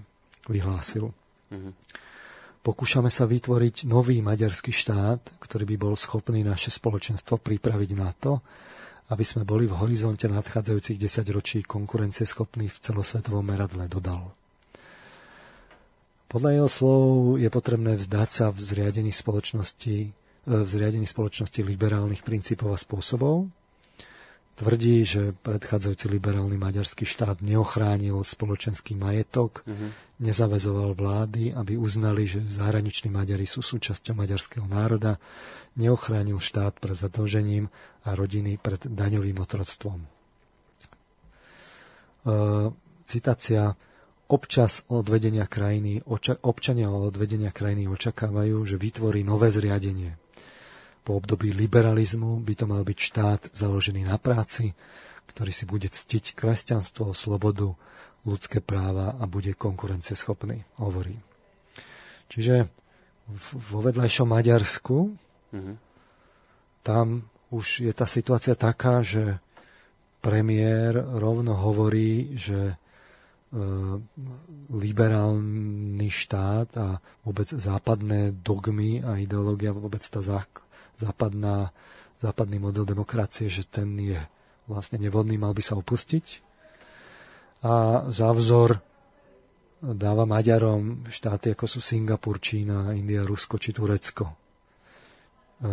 Je také zaujímavé, že hovorí teda, že má teda ten cieľ ctiť kresťanstvo, slobodu, ľudské práva, ale v podstate chce opustiť liberalizmus, to liber, po latinsky znamená slobodný. Čiže to je vlastne Čiže taký oxymoron to je, vlastne, že úplne, to nedáva, že sa, už samo o sebe vlastným... nedáva zmysel, ale, mm-hmm. le, ale povedzme, že môžeme sa pobaviť o tom, čo, čo sa myslí pod tým liberalizmom, mm-hmm. lebo on teda na druhej strane, ale nikdy to nie je tak, že on by teraz hovoril úplné hlúposti, on hovorí ten dopad, hovorí ale veci, ktoré sú jasné, že ten maďarský štát neochránil spoločenský majetok. Maďari cítia ako krivdu, že to, to, to že boli vlastne už tou trianonskou dohodou oklamaní a veľa Maďarov sa ocitlo za hranicami. to je povedzme špecifikum Maďarov, ale neochránil spoločenský majetok, neochránil štát pred zadlžením a rodi, rodiny pred daňovým otroctvom. Mm. A tomu ten západný systém vedie. To si treba, to si treba ale jasne povedať. V tomto má Orbán pravdu. Mm-hmm. Tu, tu... Akože dôsledky pomenoval dobre. To, to, to, to, to, čo on, to, čo tí ľudia cítia ako krivdu, Áno. to pomenoval a uh-huh. toto naozaj my dnes, veď to sú plné, plné príspevky, to si stačí prečítať noviny, my, my už nič nemáme. Vlastne, ako my sme mali kedysi na jednej strane ten majetok, o ktorý sme sa spoločenský, spoločný majetok, ktorý sme sa nevedeli ako spoločnosť postarať. A na druhej strane teraz už väčšina nemá nič. Hmm. Väčšina žije priemerná mzda na Slovensku je nejaká, ale väčšina žije e, z, z, z, z citeľne menších peňazí. To, to je pár stoviek eur. Nič nemáme, otročíme a je tu nejaká vrstva elity, ktorá si žije vlastne nad pomery a je tu, potom sú tu zahraničné spoločnosti, ten zisk odchádza preč. A teraz e, sa pohybujeme ako keby medzi takými dvoma e, extrémami. Na jednej strane rešpektovanie tej, tej konkurencie schopnosti a toho liberalizmu a že človek by mal za svoje schopnosti dostať primeranú odmenu. Mm-hmm. A na druhej strane ale vlastne cítime, že e, je tu aj ten, to, tá, tá, spoločnosť, že je tu aj ten sociálny rozmer tej spoločnosti mm-hmm. a rozdeľujú sa aj veci, ktoré by sa rozdeľovať nemali, privatizujú sa aj veci, ktoré by sa privatizovať nemali. A ten Orbán poukáže na tú jednu stranu, a, mm. ale čo, čo navrhuje, navrhuje tú druhú stranu, že prejsť teda k tomu modelu, ktorý je, ja neviem, čínsky alebo Hej. ruský, ale to si povedzme otvorene, tam, tam není sloboda v plnom slova zmysle. Tam je sloboda, ktorá je založená na tom ideologickom rámci. Uh, a je to autokratické, sú tam prvky. A my mhm. teraz stojíme na jednej strane z východu, na východe vidíme autokracie a môže sa hovoriť len to, čo je v súlade s autokratickými zámermi štátu a na druhej strane je tam potom akýsi poriadok, uh-huh. môže prichádzať, je tam ekonomický progres a, a, a, a štát si rozhoduje o svojich veciach. Mm-hmm. Napríklad v Číne nemôže, nemôže pôsobiť spoločnosť, kde väčšinu vlastne zahraničný majiteľ a ten si s ňou robí, čo chce. Hmm. Väčšinu musí vždy v Číne mať čínsky majiteľ. A vďaka takému autokratickému nariadeniu potom to funguje. No a teraz... Mm-hmm. A na druhej strane je tu, je tu vlastne tá, tá sloboda, mm-hmm. ktorá sa ale vďaka tomu, tým, tým tým e, možnostiam zvrháva na to, že, že nám to vlastne, že to chytajú tie elity a tie si to robia potom, čo chcú. Mm-hmm. Čiže máme na jednej strane ideologickú autokraciu, a na druhej strane ekonomickú autokraciu, no. kde si síce môžeme povedať, uvidíme ako dlho si môžeme povedať slobodné, slobodne v slobodnom vysielači, mm-hmm. lebo to, to si, keď si to niekto povie, tak tak už to tak nebude. Tak no. to tak nebude. Mm. To stačí, aby sme ohrozili nejaký ekonomický záujem, ale to stačí povedať pravdu, napríklad ako v dnešnej relácii a hneď môže byť problém, tak uvidíme. A, to, a ako keby sa pohybujeme medzi týmito dvoma extrémami, ale povedzme si otvorene, ani jeden není slobodný. No samozrejme. A ja len by som to, pri, ak môžem, uh, aj poslucháčom chcel povedať, vy ste to povedali pred reláciou, ja som už tiež to asi v niektorých reláciách spomínal. My sme tu napríklad, aby som to prepojil aj s, s médiami, to, o čom teraz hovoríte, napríklad my sme tu často obviňovaní z toho, že sme extrémne proruskí a nejakí rusofili a niečo podobné. A teraz ale, že to poviem natvrdo, že to je šialenosť, e, že keby my sme boli proruskí a rusofili, lebo tu si treba uvedomiť jednu zásadnú vec, mimoriadne závažnú. V Rusku by takéto médium nemohlo fungovať. V Rusku by slobodný vysielač nemohol vysielať. Čiže ak by sme my tu boli proruskí, rusofilní a, a neviem akí, tak by sme išli proti sebe, lebo ak by sa tu presadil ten model, ktorý je v Rusku, tak by ste, vážení poslucháči, a slobodný vysielač počúvať nemohli. lebo tam by to bolo zakázané. Je to zakázané takéto niečo. Na druhej strane, ale a to, čo hovoríte, že na druhej strane, ale ani to nie je riešenie byť teraz absolútne kritický voči, ja neviem, Rusku a, a, a ísť unizono s tými ostatnými médiami, lebo to tak všetci robia, alebo sa to tak tu robí. A nejak takto cítim, že toto teraz hovoríte, že také dva extrémy sú, že ani jeden z nich nie je správny. No, ani jeden z nich nie je správny. No. Na jednej strane máme na tom západe ekonomické záujmy. No. My sme si hovorili 5 relácií o tej reklame a na budúce si povieme, ako tá reklama vôbec ovláda tie médiá. Mm. A to, to, tomu sa ešte dostaneme, že vlastne ten nový majiteľ privedie aj tých inzerentov. Áno, áno. áno. To je, to je veľmi, veľmi dôležité. To sme si nepovedali, že keď príde, príde s inzerentami, tak samozrejme, že ten redaktor na chlebodarcov nesiaha. Čiže nekritizuje ich. Mm-hmm. Na, na, na majiteľov v prvom rade, ak sú chlebodárcami politici, tak na, politi- na tých politikov tiež nie a na inzerentov je to rovnaké. Čiže to, cez tú inzerciu sa akoby ovplyvňa tie médiá na, v tom západnom modeli. Hej. A to si ešte ukážeme. A k tomu sa ale ešte dostaneme. K tomu sa ale, to, dostaneme. ale toto rozlusnite, lebo to je mimoriadne závažná otázka, ktorú ste nastolili, že na jednej strane tá liberálna demokracia, tá nám tu nejako nefunguje. Dôsledky pomenoval Orbán a pomenoval ich správne. Riešenia ktoré ale na to navrhuje, tú záplatu, tá je rovnako nesprávna. Hej? No, že určite, nejaký ide, idealistický alebo ideologický, ideologickú náplast dať na toto, to je iný extrém. Čiže stojíme pred dilemou, ako teda z tohto von? Možno bude konkurencie schopný v krátkodobom horizonte, lebo z dlhodobého sa ukazuje, že keď obmedzíte slobodu, nie ste z dlhodobého hľadiska konkurencie schopní. Uh-huh. A aj keď teraz si všimnite, že sa, ten, sa to mení jednoducho. Uh, dnes už demokracia, div, že ne, nezačína byť takým, s takým nádychom nie, niečoho takého povrhovania hodného. Áno, áno, áno, áno. Synonymum bordelu, keď to tak poviem na to. No? vláda davu, preklikovanie. No? Neporiadok, dezorganizácia, lokálne záujmy a tak ďalej. A toto bude samozrejme znieť nejaký čas, kým, kým to odznieje, aby, ale potom aj tak príde zase ten model, že keď obmedzíte slobodu, tak nebudete konkurencieschopní. Čiže Orbán možno bude dočasne konkurencieschopný, čo môže trvať aj desiatky rokov, mm-hmm.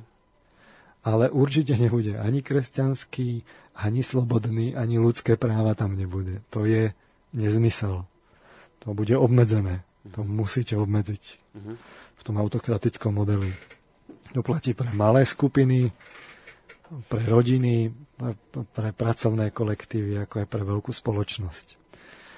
A, či on pomenoval, ale, ale, ale, ale potom jednoducho on hovorí, že sa že je rozhodnutý obmedziť slobodu. Áno, áno, áno, v podstate toto povedal. A teraz na západe máme akože slobodu, mm-hmm.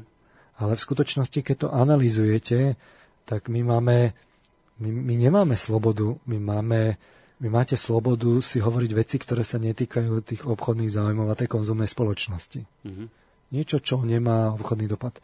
V okamihu, ako náhle to má obchodný dopad, ste v tvrdom, v tvrdom boji a vaša sloboda bude be, ako veľmi jasne si ju začnete uvedomovať. Uh-huh. A t- tým sa vlastne dostávame k tomu, že preto si to tu aj robím, robíme tú, tú, tú anatómiu tej moci a, a, a my musíme sa dostať tej reklame a k tej, s tým základnou konzumnej spoločnosti a teraz si ukazujeme toho ďalšieho aktéra, ten, tie médiá, lebo kto vlastní médiá, ten ovplyvňuje národ a môže ho významným spôsobom usmerňovať. Uh-huh. A t- v tomto sa zhodne aj ten východ, aj ten západ, uh-huh. aj ten Putin, aj ten Orbán, aj, tí, aj na tom západe sa, sa odohráva boj o médiá a v konečnom dôsledku sú médiá v područí nejakých, nejakej úzkej skupiny. Nemyslíme si, že v Spojených štátoch amerických je to inak. Uh-huh. Jednoducho je to pár skupín, ktoré ovládajú médiá. A ako náhle sa vám zmenšuje ten, ten, ten počet tých, tých, tých aktérov, tak e, vzniká vlastne koncentrácia moci, ktorá je využiteľná. A ak títo majiteľia majú ekonomické a politické záujmy, no tak vznikajú synergické efekty, čiže oni si, to, oni si tú stratu Mhm. vynahradia inde. Inde, jasné. Týmto, že vytvoria takýto monopol Hej? na A teraz čo s tým ten občan? No, toto Lebo je otázka. To sme si proste povedali, nechávame platiť za tie správy inzerentov, nechávame platiť tých majiteľov. Ale e, my, ako by sme sa my mali stavať k médiám? No, my by, nás by malo zaujímať v prvom rade, kto je majiteľom média. Poznáme ho vôbec? Ak ho ani len nepoznáme, že to je nejaká cyperská schránka, no tak máme zásadný problém. Aký život, ten, ako poznáme, aký život vedie? Usporiadaný, morálny? Aké má záujmy? A hlavne, má konflikt záujmov alebo nemá? Mhm. Majiteľ médií, ak to myslí vážne s tým informovaním a úprimne, nemôže mať konflikt záujmov a nemôže mať ekonomické záujmy na jednej strane alebo politické záujmy na strane druhej. Áno, čiže nemôže byť za to, čo robí, ekonomicky postihnutelný. No, ne, nemôže, mať, nemôže mať biznisy niekde inde Jasné. a tam si robiť biznisy a nemôže mať vzťahy ku politikom a tam, tam byť Jasné. akože spriaznený k politikom. Lebo ak to robí, tak má konflikt záujmov a samozrejme, že to potom využíva. Mhm. Čiže ak niečo nesedí v tomto, čo som povedal, nepoznáme, vedie neetický život, niečo, čo nehrá, s niečím, čo nesúhlasíme, má konflikt záujmov, je jedno, či sa tvári alebo netvári, že on nevplýva na to médium. Proste to médium je sprofanované. Mhm. To musí platiť nemilosrdne. V opačnom prípade sa bude udievať presne to, čo sa udieva tu. Mal- malo by nás zaujímať, kto je konkrétne šéf-redaktorom. A opäť tie isté podobné otázky nás musia zaujímať. Ten má veľký vplyv na tých redaktorov. A k redaktorom my by sme ich mali poznať po mene. To sú tí, ktorým dôverujeme a ktorých vlastne platíme. E, tu sa dostávame k otázke, že polož, položme si úprimne, že poznáte nejaké novinárske, redak, respektíve redaktorské ESO, človeka s konkrétnym menom, ktorý je pre vás zárukou kvality, s telesnením žurnalistiky a, a že on robí tie reportáže, on snorí a vykutráva. Toto sa vytratilo. Samozrejme, že sú aj takí a začína byť ich ako šafránu. V médiách si dnes môžete vybrať e, komentátorov, ktorí komentujú niekde z nejakej kancelárie na počkanie udalosti v Ukrajine v živote tam neboli. Alebo máte agentúrny servis, čo si povedzme rovno, ako je to s vlastnením agentúrneho servisu.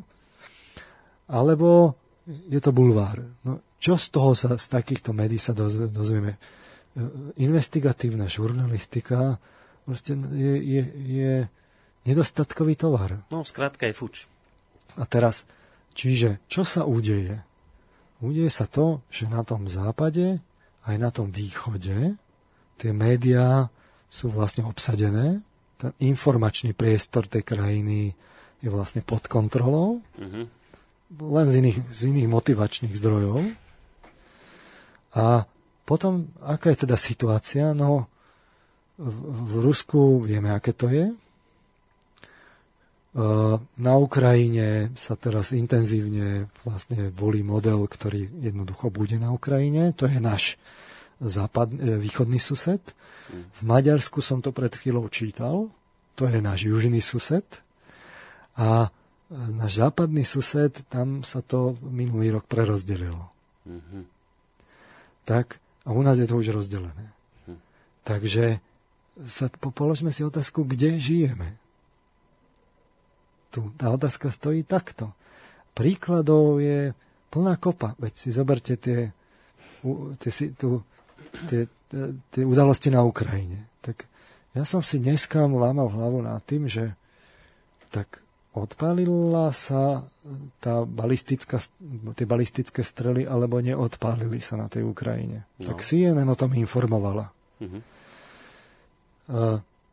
A teraz druhá vec je, a zostrelili tie balistické rakety Rusy zo svojho územia, alebo nezostrelili? Lebo to by bol zásah do druhého štátu, aby sme boli e, vyrovnaní v tom, v tom mm-hmm. Čiže na jednej strane použije, e, použije Ukrajina na svojej pôde balistické rakety e, so 400 kilogramovými náložami, ktoré a proti komu?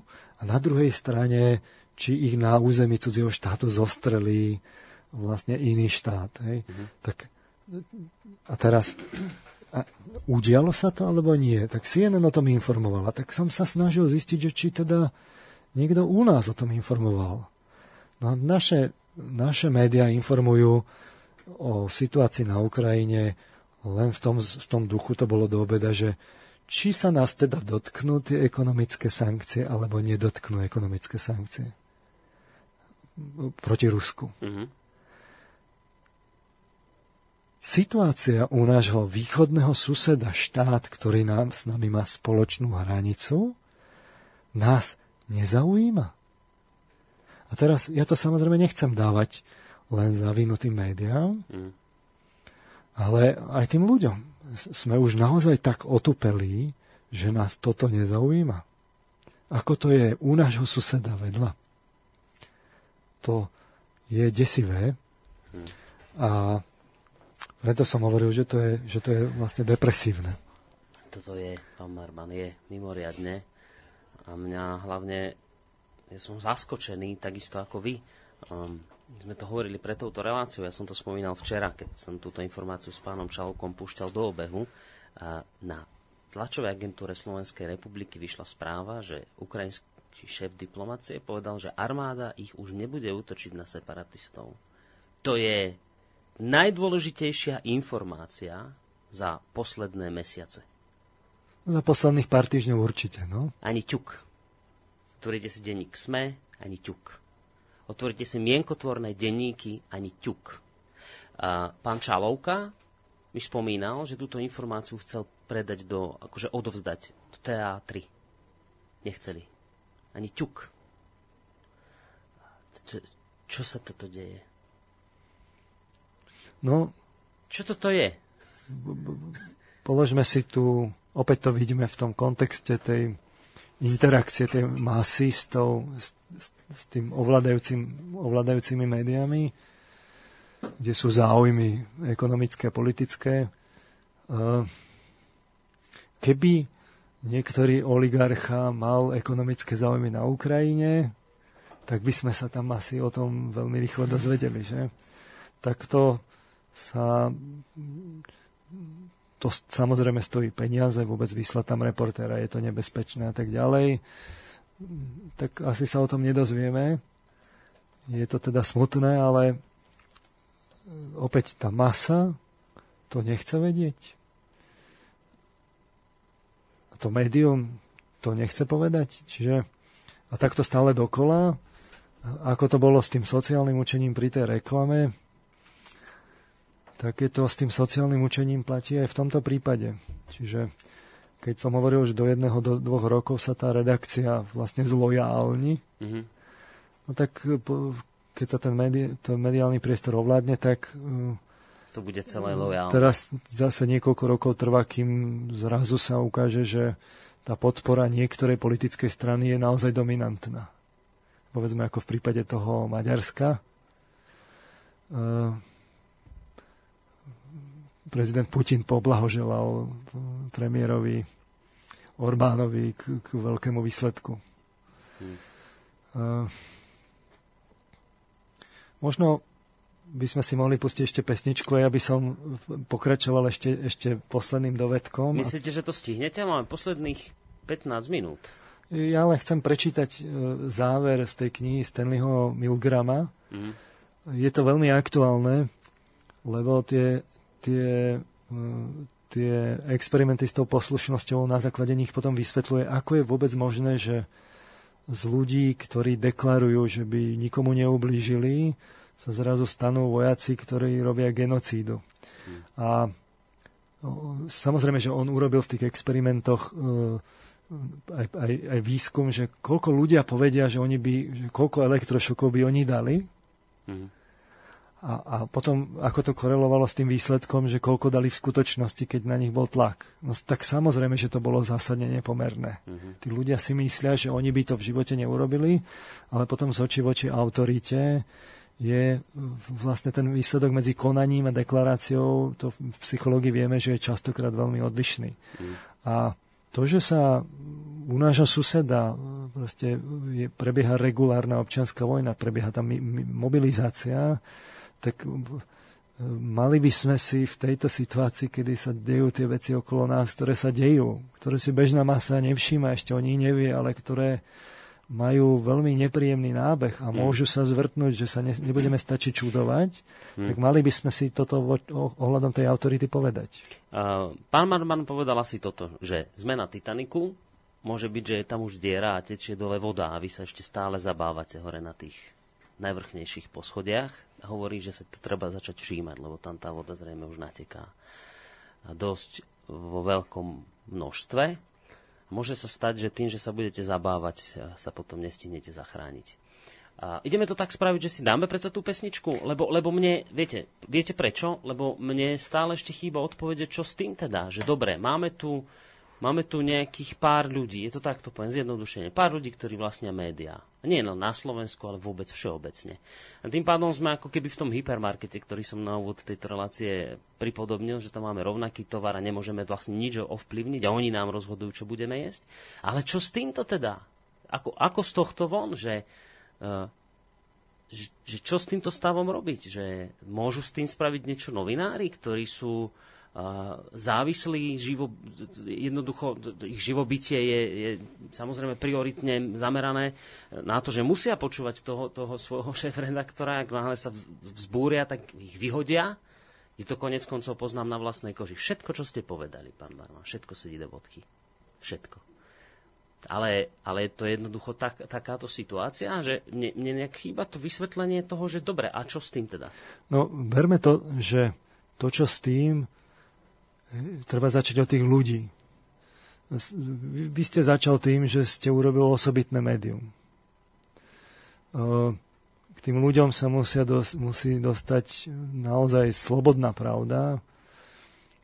Nie len pravda, ktorá niekomu vyhovuje, lebo si ju platí. A treba si najskôr naozaj popísať, že z rôznych strán, že ako tá pravda je manipulovaná. Tu dnes, dnes sme si vôbec hovorili len o tom, že aha, tu sú nejaké médiá, ktoré sú e, niekým vlastnené a dnes sme si vôbec len ukázali spôsoby, akým sa ten, od toho vlastníka vlastne dostávajú tie veci až, až k redaktorom, ktorí potom cítia tlak a samozrejme nič nemôžu povedať, lebo keby aj povedali, mm-hmm. tak, e, tak nemajú žiadne dôkazy a ich zažalujú, že, že zčernajú, ako sa hovorí. No. Čiže to je médium. My sme si hovorili základ reklamu. Na budúce si povieme o, o tých inzerentoch, ktorí tam významne deformujú to prostredie práve cez tú inzerciu. Uh, jednoduché pravidlo by bolo, ako keby išlo o to záviesť vonkajšie pravidlo, no tak to, jasné pravidlo by bolo, že ľudia, čo vlastnia médiá, nemôžu vlastniť žiadnu inú oblasť.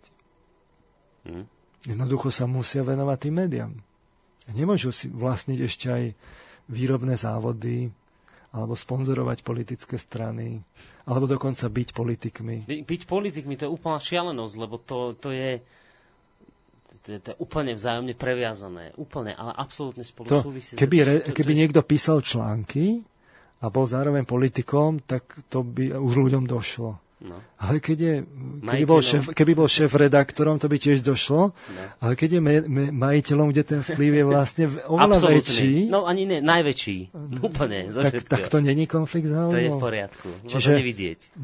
Ako reálne, keby to malo byť naozaj tak, ako by to malo byť, že, že, že médiá sú nezávislé, tak by tí majiteľia museli byť nezávislí. A keď nie sú nezávislí, tak ani tie médiá nie sú nezávislé. Hmm. Čiže sa to niekomu páči, alebo nie.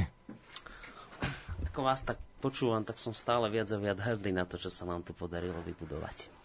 Tak, Ideme si dať tú pesničku? Keď je čas pokročil, tak A tak už ani nie. asi rovno prečítam. Dobre, a potom si ju dáme na záver peknú pesničku od Petra Janku. Dobre, tak uh, uh, Milgram píše vo svojej knihe, že každá generácia sa s problémom poslušnosti stretne prostredníctvom vlastnej historickej skúsenosti. Spojené štáty prednedávnom vystúpili z nákladnej a kontroverznej vojny z juho, v juhovýchodnej Ázii. To hovoríme o tých 60 mm-hmm. 70 rokoch. Hej? Zoznam neludských činov vykonaných bežnými Američanmi vo vietnamskom konflikte je príliš dlhý, aby sme ho detailne zdokumentovali. Čitateľa odkazujeme na niekoľko pojednaní na túto tému, cituje tam Taylora, Glessera, Halberstema a tak ďalej.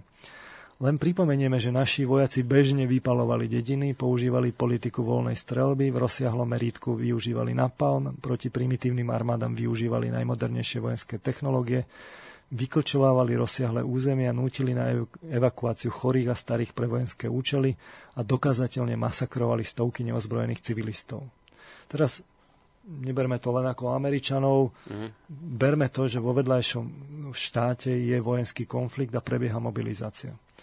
Psychologovi to nepripadá ako neosobné historické e, udalosti, ale ako činy vykonané ľuďmi, ako sme my všetci.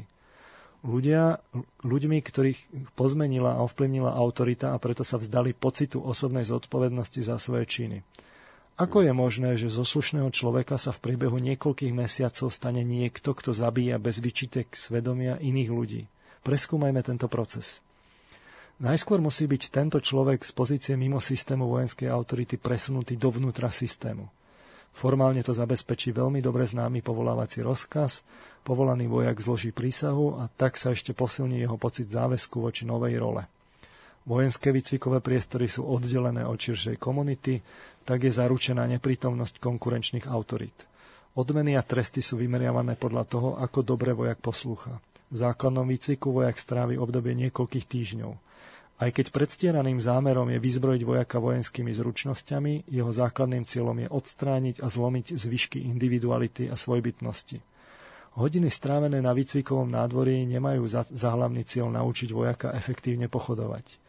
Cieľom je disciplína a spôsob, ako dať podriadeniu sa jednotlivca organizačnému módu viditeľnú podobu. Kolóny a čaty sa hýbu unizono a reagujú na autoritu veliteľa výcviku ako jeden muž. Takéto zoskupenia netvoria jednotlivci, ale automatony. Celkový cieľ vojenského výcviku je redukovať radového vojaka do tohto stavu, eliminovať akékoľvek stopy ega a prostredníctvom výdatného vystavovania zabezpečiť internalizované prijatie vojenskej autority. Pred posunutím do vojnovej oblasti si dá autorita záležať, aby zadefinovala význam vojakovho konania spôsobom, ktorý ho spája s cenenými ideálmi a vyššími cieľmi spoločnosti. Brancom povedia, že tí, na ktorých budú v boji útočiť, sú nepriatelia jeho národa a kým nebudú zničení, jeho krajina je v ohrození. Situácia je zadefinovaná tak, že kruté a nehumánne správanie je ospravedlňované. Ďalší prvok vo vojne vo Vietname umožnil kruté správanie. Nepriateľ bol inej rasy. O Vietnamcoch sa bežne hovorilo ako o šikmovkých, ako by to neboli ľudia a teda neboli hodní súcitu. Vo vojnovej zóne nastupuje iná realita. Vojak sa stretáva s nepriateľom, ktorý je trénovaný a indoktrinovaný podobným spôsobom. Akákoľvek dezorganizácia vo, voj- vo vojakovom zbore predstavuje pre jeho jednotku nebezpečenstvo, pretože potom to bude menej efektívna bojová jednotka a stane sa objektom porážky. Takže udržanie disciplíny sa stáva prvkom prežitia a vojakovi neostáva nič iné len poslúchať. V rutinnom vykonávaní svojich povinností vojak nezažije žiadne individuálne obmedzenia zabíjať, zraňovať alebo mrzačiť druhých, či už vojakov alebo civilistov. V dôsledku jeho konania muži, ženy a deti trpia muky alebo zomrú, no pre neho nie sú tieto udalosti osobne významné. Vykonáva misiu, ako mu prikázali. Niektorí vojaci vnímajú možnosť neposluchnutia alebo zbehnutia, ale samotná situácia, v ktorej sa nachádzajú, spôsobí, že sa to nezdá byť praktické. Kam by dezertovali? Navyše, za neposluchnutie sú prísne tresty a je tu mocná internalizovaná báza posluchnúť. Vojak nechce vyzerať ako zbabelec, nelojálny alebo protiamerický občan. Situácia bola zadefinovaná tak, že prostredníctvom podvolenia sa vníma sám seba ako patriota, odvážneho a mužného človeka. Bolo mu povedané, že zabíja za správnu vec a táto definícia prichádza z najvyššieho miesta. Nielen od veliteľa jeho čaty, nielen od najvyššej generality vo Vietname, ale od samotného prezidenta. Ľudia, ktorí doma protestujú proti vojne, sú pohoršení, pretože vojak je polapený v štruktúre autority a tí, čo ho obvinujú, že koná diabolsky, ohrozujú samotné psychologické prispôsobenia, vďaka ktorým dokáže takto žiť. Čisto prežiť deň a ostať nažive samo o sebe stačí a je extrémne ťažké a je to extrémne ťažké, nie je čas robiť si starosti ohľadom morálky. U niektorých je transformácia do agentového stavu len čiastočná a ľudské hodnoty presakujú na povrch. Takíto svedomím zasiahnutí vojaci, nech ich je akokoľvek málo, sú potenciálnymi zdrojmi narušenia a od jednotky sú separovaní. No dostávame tu silné ponaučenie ohľadom fungovania organizácií. Zbehnutie jednotlivca, ak sa dá zatajiť, nemá veľké dôsledky. Nahradí ho ďalší, čo už stojí v rade. Jediné nebezpečenstvo pre fungovanie armády spočíva v možnosti, že ojedinelý zbeh bude podnecovať ďalších. Hmm. Preto musí byť izolovaný alebo tvrdo potrestaný, aby to druhých odradilo od napodobňovania. V mnohých ohľadoch pomáha technológia zmenšovať napätie, lebo poskytuje potrebné nárazníky. Napalm zhodia na civilistov z výšky 10 tisíc stôp. Nie ľudia, ale drobné bodky infračerveného svetla osciloskopu sú terčom strelby z gulometu. Vojna je v plnom prúde, obyčajní ľudia konajú tak kruto a tvrdo, že v porovnaní s nimi je správanie účastníkov v našom experimente anielské. Koniec vojny nenastane kvôli neposlušnosti jednotlivých vojakov, ale kvôli zmenám vládnej politiky. Vojaci položia zbrane, keď im to niekto prikáže. Pred skončením vojny výjdu na svetlo sveta informácie o správaní, ktoré potvrdia naše najtemnejšie predtuchy. Vo vojne vo Vietname masaker v Lai odhalil s obzvláštnou jasnosťou problém, ktorý sa, ktorému sa venuje táto kniha. A ďalej je tam záznam z, incident, z incidentu, ako americkí vojaci na základe príkazu veliteľa vyvraž, vyvraždili celú dedinu s malými deťmi, so ženami, dali, ich na, dali im príkaz prísť na jednu kopu poklaknúci a všetkých tam postrelali. Teraz uh, on hovorí, že každá generácia si toto musí vyskúšať. My sme tú vojnu nemali vlastne tak blízko ešte nikdy, že by u nášho suseda bola. Tak je možno dôležité si tieto veci povedať, aby sme boli pripravení. Teraz som frustrovaný až. Teraz v úplnom závere relácie chcem povedať poslucháčom, ktorí počúvajú túto reláciu, prípadne si ju budú stiahovať aj na základe toho, čo teraz tu pán Marvan dve hodiny hovoril, na základe toho, že vám vysvetlil, ako funguje ľudská psychika, aj na základe tohto, toto, čo prečítal od pána Milgrema, chcem vás poprosiť, aby ste sa nedali zmanipulovať. Um, ja som si všimol nedávno článok v denníku ZME, kde pán Duleba vysvetlil, že Putin neustúpi a blížime sa k vojne. Nenechajte sa zmanipulovať. Vojnu robia len ľudia, ktorí sa nechali zmanipulovať a začali počúvať. Neposlúchajte. Nepočúvajte. Buďte individualisti a buďte autority a konajte svojvoľne. Tak ako to robia, ako som si všimol na videách ukrajinské ženy, ktoré pália povolávacie rozkazy svojich synov a manželov. Tak toto treba robiť. A nech si idú bojovať tí, ktorí k vojne vyzývajú. Lúči sa s vami pán Peter Marman, univerzitný psychológ z Univerzity Komenského. Dovidenia. Ďakujem veľmi pekne a spolu s ním aj Boris Koroni. Majte sa. Do počutia.